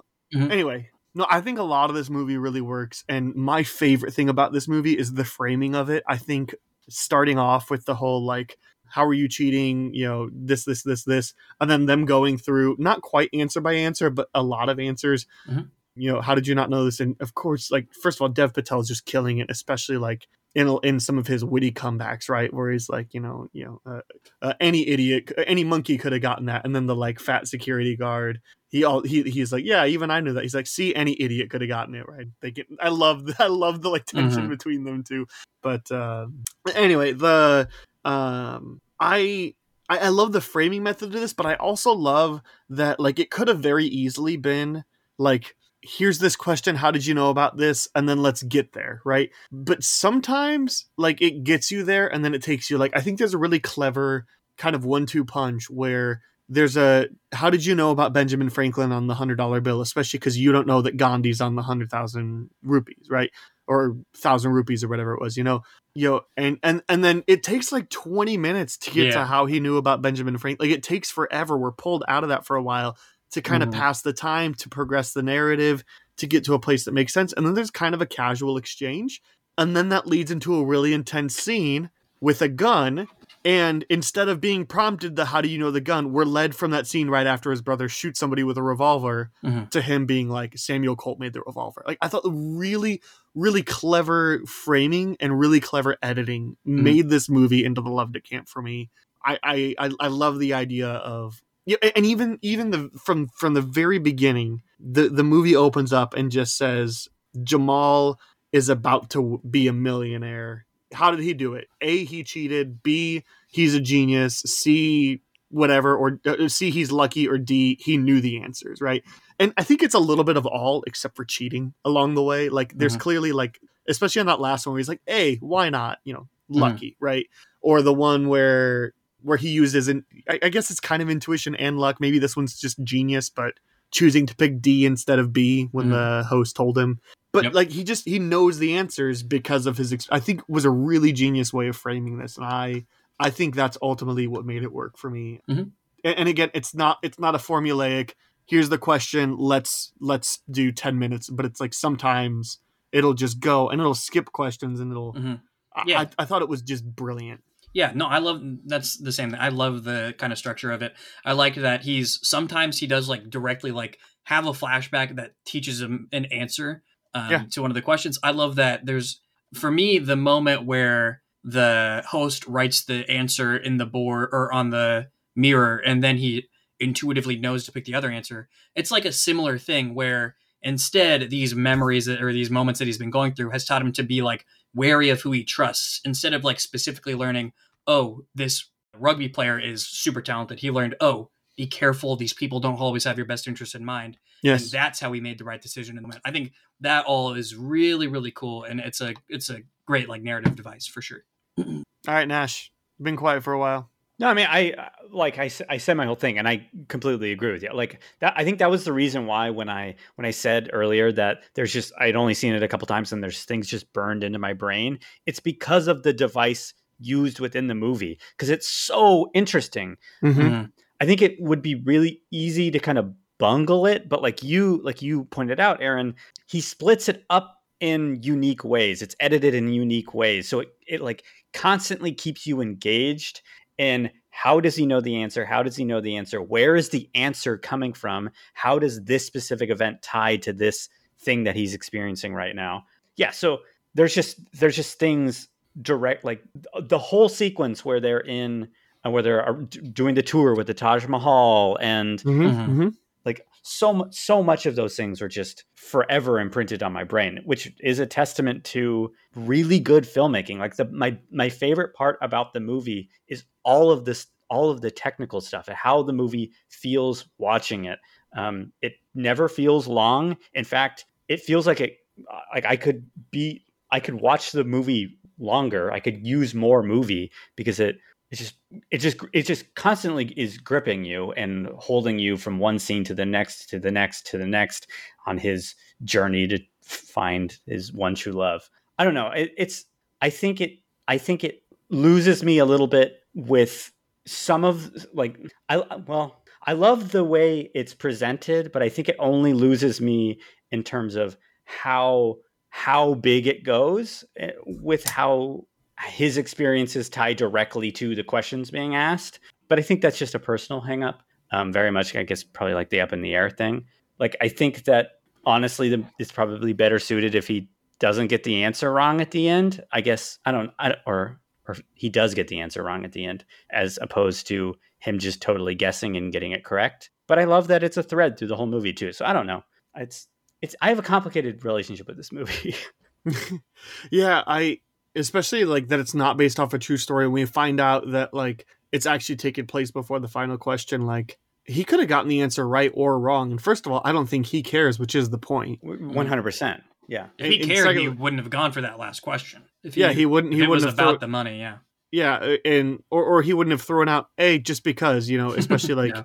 you know the 50-50 line, you know, and he got Mm. he got Latika on the phone, but if he would have you know maybe called somebody else instead, you know, like uh, I don't. Well, he thought he was calling his brother. yeah, I know, but yeah. like his brother wasn't gonna know that answer. You know, um, they got beat with the book; they didn't get taught it. You know, he uh no, I I I really love where the movie ends too. Mhm. Um, just with uh like again, just it's it's it was never really about it for him. He just they just assumed he cheated because nobody had done it before. But it's also one of those that's like like yeah, he just it's a it's lucky, but like they kind of go into rationally explain why somebody would know this. You know that that scene where his mom dies is horrifying, and of course it would be burned into your head, so you would know the symbol, right? The Ben Franklin one is a little like that one to me is the most like Yeah, I did think it was- gimmicky Yeah. right? Because he's talking with the the kid who was turned blind, and like, uh, Mm. and he's like, "Oh, that's Benjamin Franklin." Saying, Yeah. Whatever. Like, but but of course, you know, this kid's. You know, first of all, how did he get his hands on an American hundred dollar bill? Second of all, like, yeah. anyway, that one's to me a little bit the most finicky, but like, I don't care that much. Like, I, it's still done in a clever way, and just because his brother shot somebody with a revolver doesn't necessarily mean that he knows that Samuel Colt made it. But, like, it means that he's thought a lot about revolvers the last 15 years, you know, or however long. I think he's mm-hmm. 18 when he's it's the last 10 years, you know. So anyway, unsung hero of this movie is the host. I think he's so good Mhm. in this, um, and he was one of the ones that I recognized. Have you guys seen this guy before? hmm Definitely seen his face. I don't know what movies I might have seen him in, but The only things I have in IMDb that he's in is he's uh, in Mission Impossible Ghost Protocol. then I've definitely yeah, I know him there. He's I've the seen that. he's the like times. Indian party host that Okay. they have to like send. That makes sense, um, Oh, what's her name? Candace Patton. It's not. Yes, they have to like send her to go. Or, sorry, Paula Patton. Paula Patton. Yeah. They have to send her to um, like seduce him essentially. But he was also in uh, in a season of Twenty Four that I a season or two of Twenty Four that I have seen all of. And let me tell you, just discovered this by looking up his IMDb. But Twenty Four made a Indian version of that show, and he is the Jack Bauer. And I have to see this show as soon as possible. Like. Crazy. and apparently like it's pretty good three seasons 8.1 on imdb but like i want to see him be jack bauer Yeah. so bad Yeah. He's very entertaining. Mhm. yeah i i loved him though like because he's got the like suave you know the uh you know every every time he says who wants to be a millionaire i was like yes let's go i'm Mhm. in i'm watching this game show and and then every and then he's got his like oh maybe a little bit of humanity where he's putting the answer on the board but again like can you trust him yeah probably not Mhm. and then the scene where he freaks out he's like he must be cheating you know and this is Mhm. my show anyway but also he's like genuinely thrilled and happy or at least he feels like he is and, you know when he actually wins the 20 million rupees you Mhm. know it's just like uh yeah it's his job the cameras are on him he's supposed to have to look happy for him but you know who knows anyway i thought i thought he was stellar and i just i loved every second he was on uh the screen Oh yeah. Yeah, and again, editing techniques too, kind of going back and forth. That whole like last final answer with the phone call, kind of like getting the setup to where he's answering as well as Latika is um, letting you know Jamal know like I'm free, as well as the the mob boss is finding out that Latika's gone and Salim freed her and they're gonna go kill Salim and Salim dying as he wins. Obviously, like hyper Mhm. stylized and you know if it was based off a true story like that if you didn't know at that point like clearly at the very least they're arguing this you know Mm. but uh either i again just really clever editing really like kind of keeps an energy throughout i i, I just i really dug this movie and i really dug um yeah, dev patel's great in this movie as well by the way like i Mhm. shame on shame on them for not having an oscar nomination for him he's so good Yeah.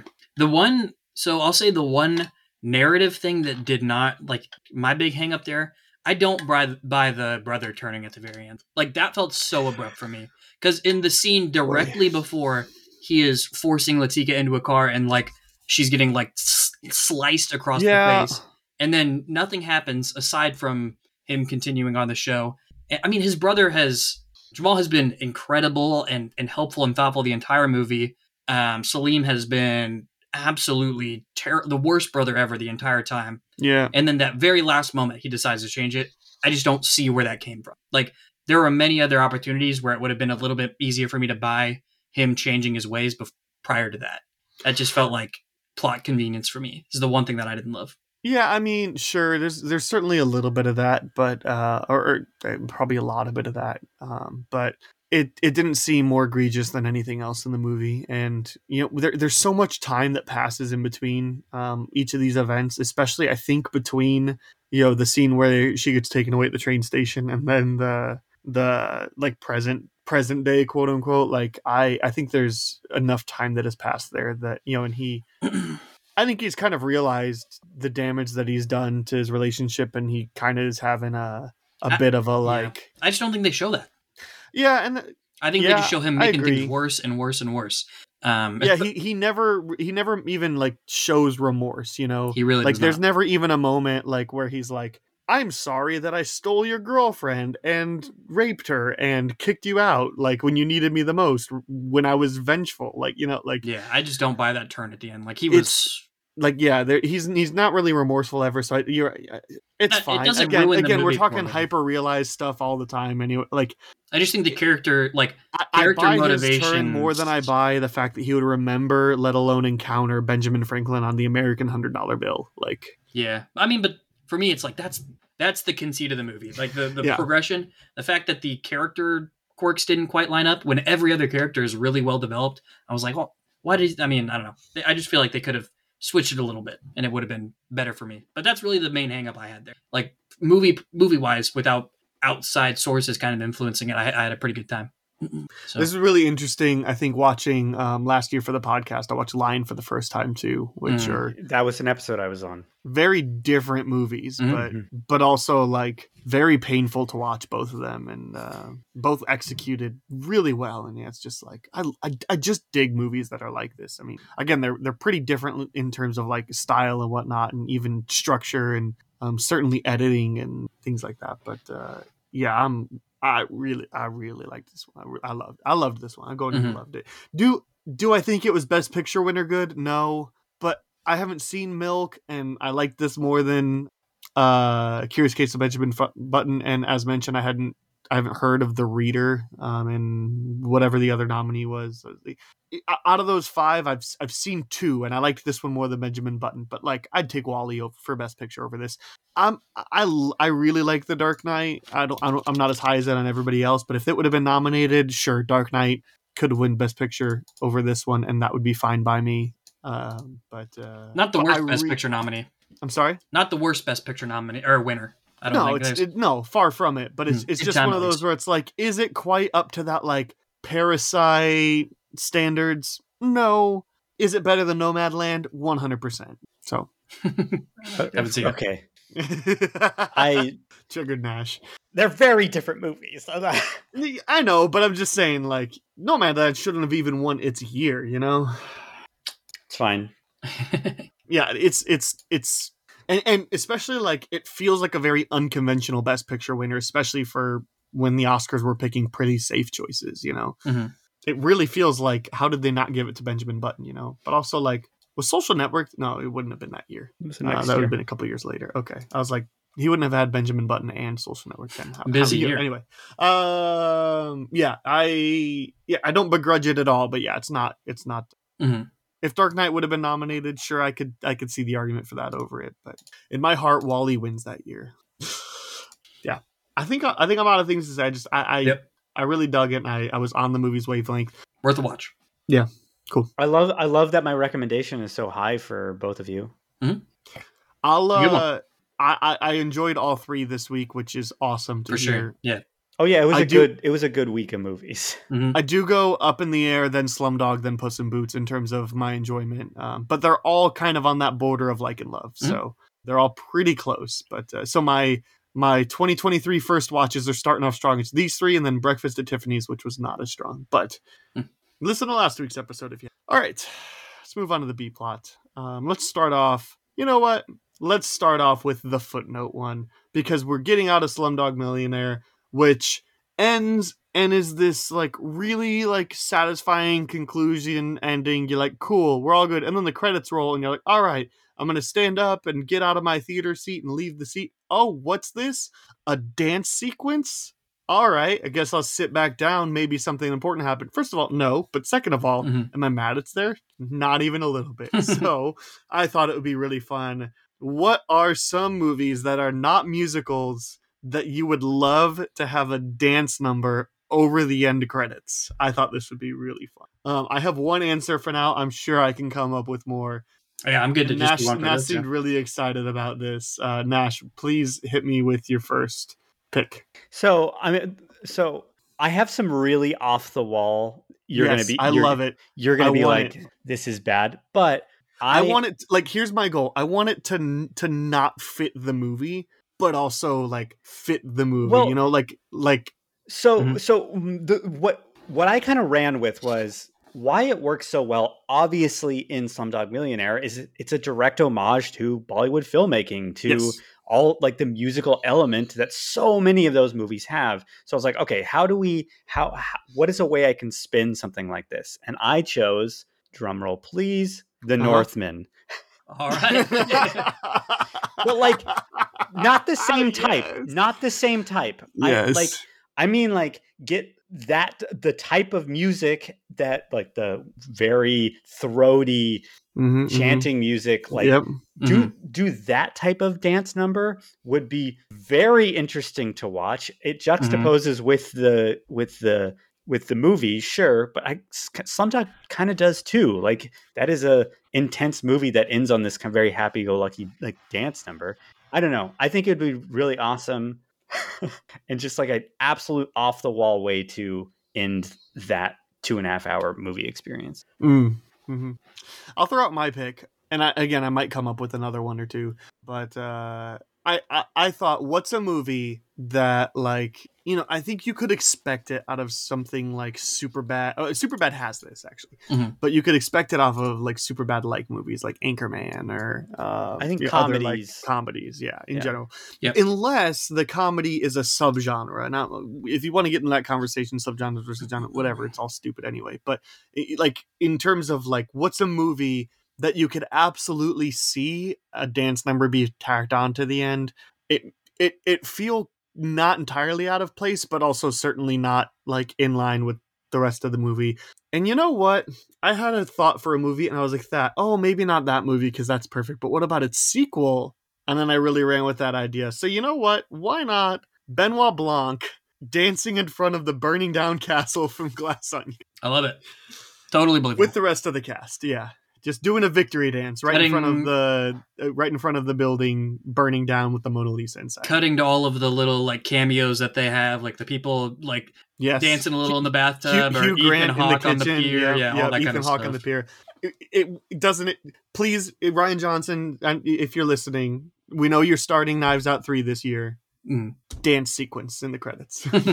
Yeah. love it. awesome. You definitely Jackie Owen. yeah, you went the same angle as me. Like I'm thinking movie that has intense moments but ends on a high enough note where you're going to be in the mood to watch something like this. I want a big cast of characters where we can cut to people with different groups like dancing all across different environments and stuff like that. The Martian just was the first thing that I thought of here. Yeah. Um, just all of the different like groups of people working in their little stations or whatever, or on the ship, on uh, Mars. Um, there's just so many different act. Like you can just see like Donald Glover dancing just randomly when he's already doing that kind of like weird bit, showing them like his scientific theory with the slingshot and stuff like that. That was just the first thing that jumped in my mind. Well, and the movie's already so soundtrack heavy, right? Mhm. It's a very music music driven movie. Yep. Without any musical or dance notes. Yeah, why Mhm. It- not? it's a movie that ends like it's very harrowing. Then they succeed. It's like you, the vibes are high. You're happy. You're feeling proud, and then going right into like people dancing and having a good time. Um, aside from I guess Mhm. that scene where he's like teaching or whatever might kill the momentum a little bit, but Mhm. that's exactly what, what came to my mind. All right, I'll throw out another one. There's a moment at the end of this movie, arguably the greatest movie of all time to like general film consensus, and The Godfather ends, right? And Nash, I know I'm I'm just taken aback right now. Sorry. The Godfather ends, and we got this really iconic ending of Diane Keaton looking into Al Pacino, who sat down at Marlon Brando's seat, and the door closes, and it's very clearly not the Michael that she knows, and it's cle- it's go time now. Directed by Francis Ford Coppola, dance sequence. Harder so, slightly harder so. Could work. More Slumdog Millionaire If done than right. Glass Onion, but like if the idea was again like to me Slum because you're right Nash. The thing about Slumdog Millionaire though was like I I only knew to expect it because I had just looked up brief Letterboxd reviews and everybody was like, "What's that with that dance sequence?" or like you know was leaning on four or five stars and the dance sequence five stars. You know like Mhm. So that's the only reason that I knew to expect it. But other than that, it would have hit me like a ton of bricks. I would have probably stopped the movie before it happened because it would have been like, all right, cool, directed by Danny Boyle. All right, I'm out of here. And I probably wouldn't have known about it. But Mhm. but because it is there, like The Godfather would be the same thing. I just you know, keep everybody on their toes. it's it's not as good as my glass onion pick, but it is more jarring, which I think is worth its merit. Yeah, I think I think that the, maybe the perspective that I was having was just like because Slumdog Millionaire, it still feels like I don't know, it still feels within the movie that that like that dance sequence is still occurring. It's like a like a little dessert piece of candy at the end of Yeah, the movie, yeah, yeah. but like it still feels within it, and that's what I that was kind of the idea that I was going into with You just took it a lot more seriously Yeah. than I did, and that's okay. and then I another another version of this that I really really liked in a movie that I didn't really like. Sorry, Robert, but Noah Baumbach's White Noise. The best Okay. part about that movie is the end sequence when they're I when they're dancing and it's like a choreographed. So I was like, okay, let's do something quirky. And so I my my head went to a kind of a quirky cast. I think Charlie Mhm. Kaufman again. Give me uh, John Cusack, John Malkovich doing something weird and being John Malkovich at the Mhm. end of that Yes. movie. Yeah. Catherine Keener, just like all of them, Mhm. hmm like a like a like that type of ilk of dance sequence. That's what I want. Some choreographed, weird, You trippy. You had me at Malkovich. Yeah. Oh, and I, ju- I just think I think John Cu- John Cusack, uh, John Malkovich, they would just like go for it. They would like really get into it. And Yeah. so- Absolutely. Jack, did you have any other answers? All mine are pretty easy. Like I thought, like maybe one of the Kingsman movies, or Oh, eas- sure. easiest answer for pretty much anything when you want to have a fun time is the Nice Guys. But you know, Yeah, I didn't No- say nothing it. too out Let of the the park. record be known. I didn't say it, but I I'm thought right, it. I'm right there with you. I mean, I think the Nice Guys is probably one of the maybe the best comedy of all time. So Actually, I Always was, I was out. thinking. I think it is more fitting and might fit the movie a, a little bit better if it was Kiss Kiss Bang Bang. yeah, yep, fair. Yeah. I just want to see the big bumblebee dance. Yeah, yeah, for sure. Uh, and the guy in the Nixon mask. Yeah, and, uh, yeah, exactly. yeah, um, and uh, and the mermaids from the fish tanks. Yep, um, we're on the same page. Mhm. I want to throw out one thing, just as as an oblig. I feel like I have to mention this, but have you guys seen A Simple Favor with Blake Lively and Anna Kendrick? I love that movie. No, Nash, have you seen the alternate ending? I don't think so. Yeah, you would know if you have seen it because a simple favor. First of all, great movie. I- I- I- watch the alternate ending. It's literally Paul Feig like shot a really well choreographed dance sequence that was the ending of the movie, and decided not to use it in favor of what we got. And it's like just you like Nash. You can you, you YouTube it. Jack, watch the movie and then and then check it out Homework it's, it's, assigned. it's wild. It's Mhm. so good. I, I want to throw out one more, and it's it's it's not out of the realm of like hit hit you from left field. But um, but I just I love this concept too much, and it's the cabin in the woods. Because Yeah. can you imagine like every creature, like very much like um, like what I have in mind is um, the end of Blues Brothers, where um, where they're playing Jailhouse Rock, and uh, and it's like cutting to each individual person from moments Mhm. throughout the film, and it's like everybody gets their little spotlight as they're you know playing Jailhouse Rock. It's Yeah. like I could just I could just imagine that you cut to the pinhead knockoff you cut to the like girl with the dune face hole Mhm. you know you cut to the the the, the did i say the merman yet the merman you know you, you cut to the you, you just get get a second to feature all of the creatures that they made and designed for this movie Mhm. to just get a little spotlight i just think what a what, what a fun way to end that movie would be just in in their little white boxes dancing Yeah, just fully bankrupt the studio with the CGI budget. Like, go out and yeah, yeah, yeah, yeah. Why not? The, the movie was like shelved for a while. They could have just worked on it, you know, in their in their free time. Yeah. Anybody else? I'm I'm I'm gonna officially call it quits for me on that. yeah, for sure.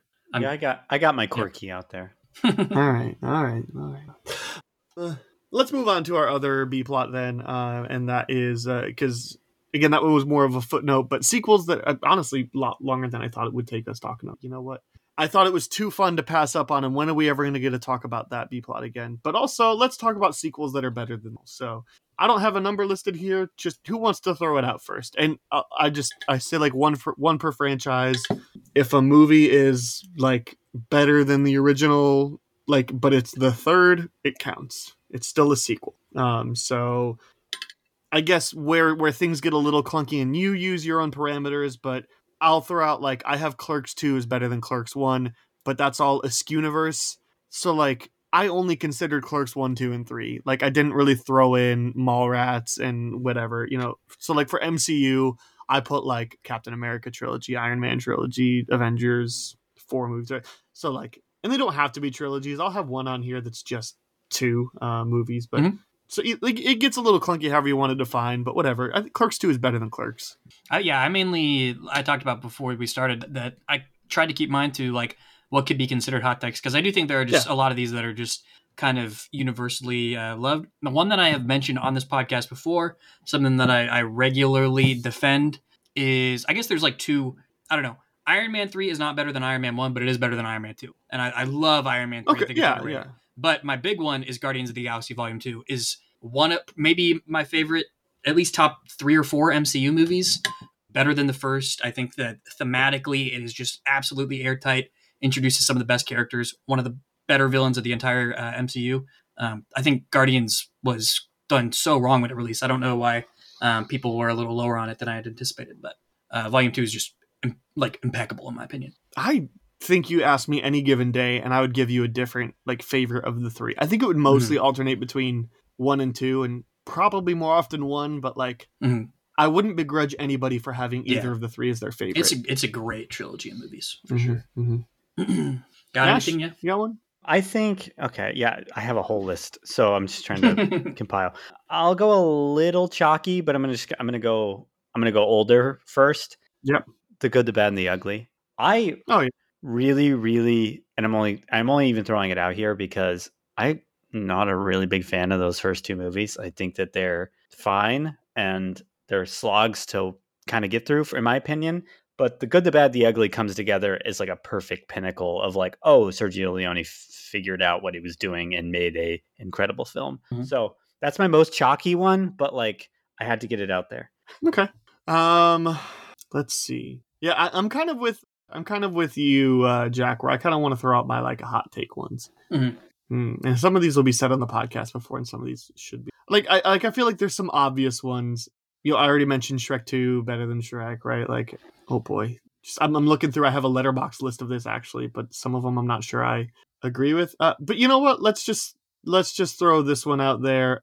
Since I already mentioned it earlier, uh, the Kingsman: The Golden Circle is my favorite of the three. Dang, uh, that that shocks That's me. Like better than the first one is surprising to me. But You guys just need to watch The Golden Circle again. It's I've seen so it good, many It's- many times. it's because so I like it. I like it a lot. and I I 100% admire and respect that movie, especially its decision to essentially kill off everybody in the beginning and restart from 0 Mhm. Like I I'm Sure, I would have liked more of the female character, but that was the most shocking moment. I went Ten times more shocking than Thanos' snap. You know, we all saw that coming. I went to see that movie. Um, I was would have been sixteen or seventeen or whatever. Um, with my group of like high school guy friends or whatever, a bunch of just like dudes, dudes. And I will never forget the moment where Eggsy jumps up and does like the horizontal Yeah. dodge through the lasso. We like stood like it was in- like Infinity War. We were Yeah. like cheering. We were so gassed Yep. by that. There's some great, mo- like I love it, but And one of three, one of three 2017 movies to really use and use well. Country Roads, Take Me Home. Yeah it was This one used it the best of the three, though. Yeah, that's a good movie. I, the first one I, is I ag- too good I- for me. Yeah, for- I agree with Put it over it, but I respect the Hmm. opinion. Hmm. Is it me again? Nope. Uh, yeah. The Uh, only so. the other hot take. So like, and I don't even know if this is a hot take. These movies, neither of them are particularly beloved. I'm a huge Spider-Man fan. It's like he's been my favorite character my entire life. Um, was surprised when they decided to do Venom, but interested because I love Tom Hardy. Mm-hmm. Bored to tears by Venom one. I just could not get engaged at all. The villain sucked. It just I was mad there was no Spider-Man. And then Venom 2 came out and I was having a blast. That movie's so funny. So like I was genuinely cracking up with like so much of Venom, the actual characters, like lines and quips and stuff like that. The villain was at least trying to be interesting. Mhm. I had Mhm. way, way better of a time with that movie. Like I get it silly and I think it gets hate for being so silly, but um, I think it it's so fun. Nash. Blade Runner 2049. Yeah, Yeah, I had that one For sure. That was one of the two. Yeah. I agree. Leaps and bounds better than the original, which I've come to respect the original and even kind of like, but it doesn't compare. See, It's I also- don't. Yeah. No, go ahead, Jack. I was gonna say it's one of those movies like the the visual spectacle of it pushes it over like so much where the fact that I had the ability to be in the theater and see that um connected me with it more than than I could with the first one. Like One that hundred was a special movie. Yeah, I and I think I think I, I, I, f- I firmly think that 2049 is a better movie than the original, but I have a Mhm. lot of love for the original, and especially going back and the greatness of 2049, I don't think can really exist thematically if you don't Yeah. have that first one. So I, I do have a lot of love for it, and I, I, I think it is actually a, especially for like older movie critic people, I think, or movie fans, I think that would probably be a hotter take Yeah. because I know people who that. Blade, Blade Runner is their favorite movie of all time. Mhm. But yeah, 2049 just absolutely crushes it. Everything is perfect about that movie. Oh yeah. Yeah, I also like. I think what works about that movie for me the most is like it, like the original like has to set it up to where like you know we're dealt with the the replicants idea, what and it's only really at the end that we're even meant to question whether or not Harrison Ford is a replicant. But 2049 is allowed to play with that the entire movie, and I I just love the ways that that that movie plays. You know, with the like with the little wooden horse and with the Ryan Gosling's scream scene. It's it's like the way that it plays with it, and where you're like, well, he's he's a replicant, right? Like they've stated that's a fact. Is he is is he not? Is he real? Is he just like you know, uh, first order stormtrooper? And then it's like, anyways, Yeah. like the way that it plays with that is just is just genius. I'll throw out a hot take, I think, and it's because I want I think this is the best of the franchise. It maybe isn't my favorite of the franchise. It's it's it's kind of tied, but I think you could pick one of at least three different movies, and I wouldn't fault you. But I think Mission Impossible: Ghost Protocol is the best of the franchise. Yeah. I, I would be. I don't think you get many people nowadays who say the first one is the best. Like one of those sequels is No. going to be your favorite. Yeah. I don't. I still think I land. I think the hot take is which one I picked. Exactly. I think I think Ghost Protocol is great. I still I have never felt the way I've felt in a movie when I then the first time I saw Fallout. Like Yeah, That was I agree that like Fallout's maybe a little bit more like riveting, and maybe like I would pop put it on more. But like I think that Ghost Protocol is probably a better movie. Like that's kind of the, uh, like it's a hard. I, I, mean, go. I could go either way, and you could even throw Rogue Nation in there I'd be like, "Yeah, Yeah. I get it," you know. for it's like which one is a nine point four and which one is a nine point five, and like Yeah. that's where I'm at with those. What else you got? Uh, those were the main ones I really noted. When I did it, like I just feel like most of the um, movies, the franchises that I'm seeing, and they're just superhero movies, so it's not too interesting. But the only other one that um, I think is another relatively common take, although all three movies are great, great, great movies. Uh, Dawn of the Planet of the Apes is my favorite. I think I like War a lot. Um, I like both more than Rise. Both I are I like War the most, and I love all three of them. Mhm. But that's been well documented. Yeah. all. I mean, it's not like you had any bad movies there. Like those are all Yeah. so good. Okay, well, can I can I end on an absolutely absurd movie to even mention on a podcast? I mean, I have at least one more. So if you really want to end, that's fine. Oh no, no, no, no, it's fine. I just didn't know like on it. what the vibe was. So mine would my last one would be uh an, an American Tail Fievel Goes West Oh, there you go. is it's it's better than the first one. And I don't actually know if that's true. I just I have a lot more love for Fievel Going West. I Nice. thought that was the first one. I didn't even know there was another one. No, I think he comes to America in the first one. I've only heard of Fievel Goes West. Huh. Nice. Yeah, I mean, there's certainly there's certainly a lot of these that we could pick that we just haven't because they're obvious. You know, Thor Paddington Ragnarok is the best. Hmm. Uh, I, I don't actually think I agree with that, but Paddington 2 is a perfect movie. What are you talking? so is Paddington. I disagree. Nicole Kidman is for way Terminator more 2 is better than Terminator, you know, Empire over New Hope, right? Like a lot of these that were like, yeah, you know. Aliens. I'm going to throw out three here real quick at the end. I'll just be brief about them, but I think uh Mighty Ducks 2 is the best Mighty Ducks movie. disagree. Shut up. I think Star Trek Beyond is the best of the Kelvin timeline movies. I was going to say that too. Yeah. Yeah, I love Beyond. I think it just works on all levels because it, it it, it it is a really good movie and it takes itself like the perfect amount of not quite serious enough. And probably the, my biggest hot take is that I think Scream Two is the best Scream, but that's what you get when you throw Timothy Olyphant in a movie.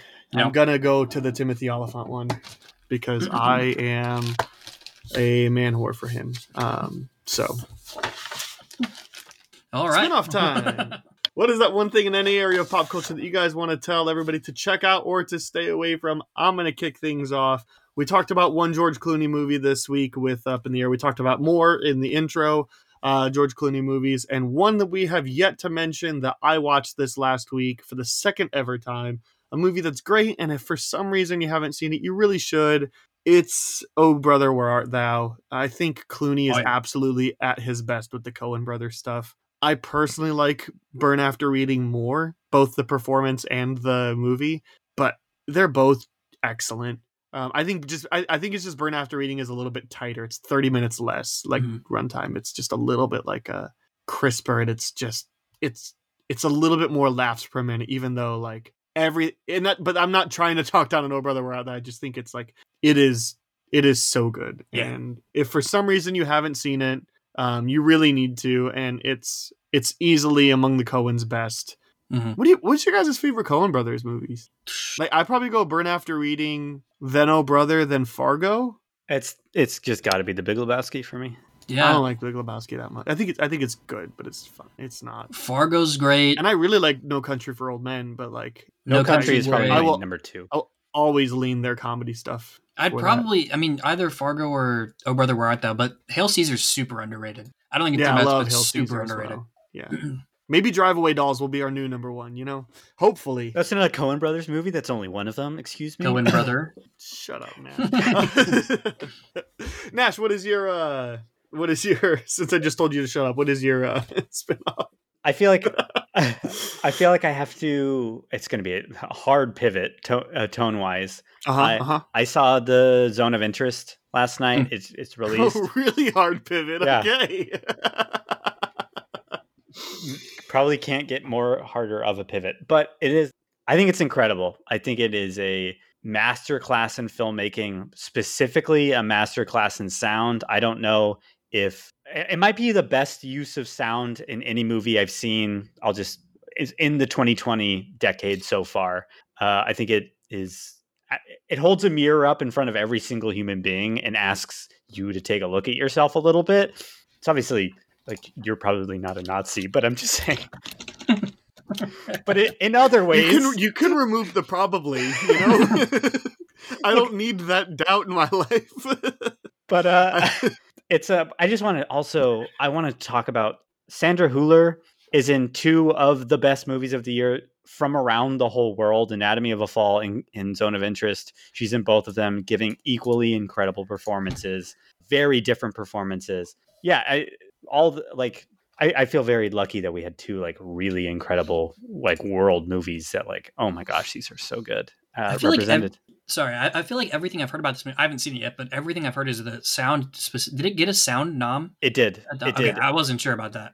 and it's like it's the it's the sound nomin it's oh, I'm not super like I don't like really care a whole bunch about who wins Academy Awards. Like it's just a fun time for me. But I like Mhm. I really, really, really want Zone of Interest to win Best Sound because of how integral it is to the like the how the movie works. It's one of those like Oscars where it's like you don't really think about the best sound in a movie until it like you experience it. Like Mhm. the Yeah. last time I'm thinking of like Mad Max Fury Road, I was like, Mhm. oh, the sound here is so important to what I'm experiencing. So that's Yeah. super cool. And it always and I feel like sometimes it can go to like most sound will be Yeah. and I'm like, no, it's in this case it's like the opposite. hmm Mhm. Good movie. Yeah, I want to check that one out for sure. Nash recommending a Best Picture nominee. Yeah. Look at you. How brave, how brave. How brave. Oh, you you think you're being you're being brave? Well, speaking of things that are universally loved, I feel like most of the time when Aaron and I get together, we talk about video games a little bit. Yeah, yeah. I wanted to like I wish my my shout out could be anything aside from this, but this has been my entire life for the past like 2 weeks. Yeah, Baldur's Gate 3 is as good as everybody says it is. Like it's it's unbelievable. I I picked it up 4 or 5 months ago, played like an hour of it and I just wasn't feeling it at the moment. And then once it we got back to talking about games of the year and everything like that, it obviously got every single little mention it possibly could. And so I picked it back up and have not done pretty much anything else since. hmm I I mean it's just taken over my life. The character it's the best story I've experienced in in a medium in, in a hot minute. The acting is so incredible. The mechanics are so I mean it's just it's it's a masterpiece. Like I don't it's just one of those things like I'm bummed. I, I won't play another game like this probably for like 15 years. So Is it what's the vibe of the game? Because I I've heard a lot about it, but is it is it like a Diablo like strategy or is it, like that's what I thought, or is it's it not? I mean, it's like it's it's D and D like it is the official licensed Dungeons and Dragons game, effectively taking place in that world. It's World of Warcraft. If you haven't played it, you select a class, fighter, yeah. spell, like anything like that, and you level them up. You have a party of characters. It's so hard. It is a genuinely challenging game. It's not often you like get a Is game it- like this, and yeah, I mean, it's it's it's one of those things where you will you get games where it says every decision matters and you're like oh yeah sure. And then in Baldur's Gate 3 you save the life of a random frog and then they're the one who pops up 120 hours later to help you save the day. Like it just is completely unbelievable how the storytelling weaves together it's it's Good job, I don't Frog. understand yeah I'm gonna save every frog I find. it's it's so good yeah As somebody whose entire history of Dungeons and Dragons is exclusively in the Chris Pine movie and the board game Munchkin, um, what I Mhm. like, which is not a Dungeons and Dragon affiliated thing, but that's about as close as I've Mhm. gotten. What, first of all, what I do I need to have any prior history? Mm-mm. Okay, No, I wouldn't say. So. I mean, I've I've played a lot of Dungeons and Dragons, so I can't give you the perfect answer here. But like, it does everything for like the hardest part about creating a Dungeons and Dragons character, like on paper, is keeping track of all of the little abilities you have. But when you have it in a game format where it's not going to let you accidentally cast two fireballs back to back without having the resources, like it's the perfect framework you need to be able to enter into that world um, with a story created by like actually bafflingly talented storytellers. two more follow up questions. Number one, is it like a third person or like a first person, or is it like like a top down like map strategy something? it's like you can kind of control the camera a little bit more. Most of the time, it's like third person right behind them. Like, but you Got can it. go top down. Like once you get into like these really big fights where you are genuinely fighting off like 300, not 300, but sometimes there were at the top of the screen you have the turn order where it's has a little picture of which character, which NPC gets to attack next or anything like that. There are times where your entire monitor will be filled with like goblins or kobold or anything like that. You're just fighting like one round of combat can take like 35 minutes. Like you're just Oh, sitting there waiting for your turn to pop up. I mean, it's not for everybody. Like it's so much is not for everybody. But if you Well- get this and you play it and you enjoy it, you will have like endless enjoyment. Well, that was my next question. Is it co op? Yes. All right, will you guys play with me? I mean, we can't. I, you, That's the only way I'll, you gotta, I'll play. you gotta. It's like a whole campaign thing where you create. You have like four characters, um, like upwards of four cooperative characters, and you can play through the entire story with people. I think that's the only way I'll ever wind up playing this game. Let's yeah, get a SiftPop crew together We could- and I mean, play yeah. Baldur's Gate 3. it, it could be fun for sure. Is it crossplay? That's a good question. I don't know that. Mm, Not not sure off the top We'll of my head. out. Well, that's a wrap. Remember, you can follow Jack and uh, Nash at the places they list at the top of the below. I'll have their Letterboxd uh, handles in the show description. Uh, check me out at social media places at White Castle. Um, quick reminder: to Pop Writers Room is part of the Studio DNA network. You can check out other great shows at StudioDNA.media. And if you're interested in writing for SiftPop.com, um, you or you want to get into contact with the show, like send us a question explore during the B plot, then email writers room at SiftPop.com. And please don't forget to leave us a review on iTunes Spotify if you're listening over that way. Next week, um, I thought this was the birthday treat, but next week, um, Frank and Chris are joining me to talk about The Mummy and die, Live Free or Die Hard. and uh, that just feels like the perfect pairing of writers and movies. And I, I'm ready, guys. Um, and I better get started now because in two weeks, Joe and Jason are going to be talking with me about the uh, Swedish Dragon Tattoo trilogy. So the Stieg Larsson's ones starring Noomi Rapace. Yeah. Mhm. so- Nice. Awesome. Uh, I'm excited to check those out. But thank you guys for checking out the movies and talking with me for almost three hours this Of week. course. Really appreciate it. This is a blast. Any final words? Thanks for having us. Thank you. Yeah, good time.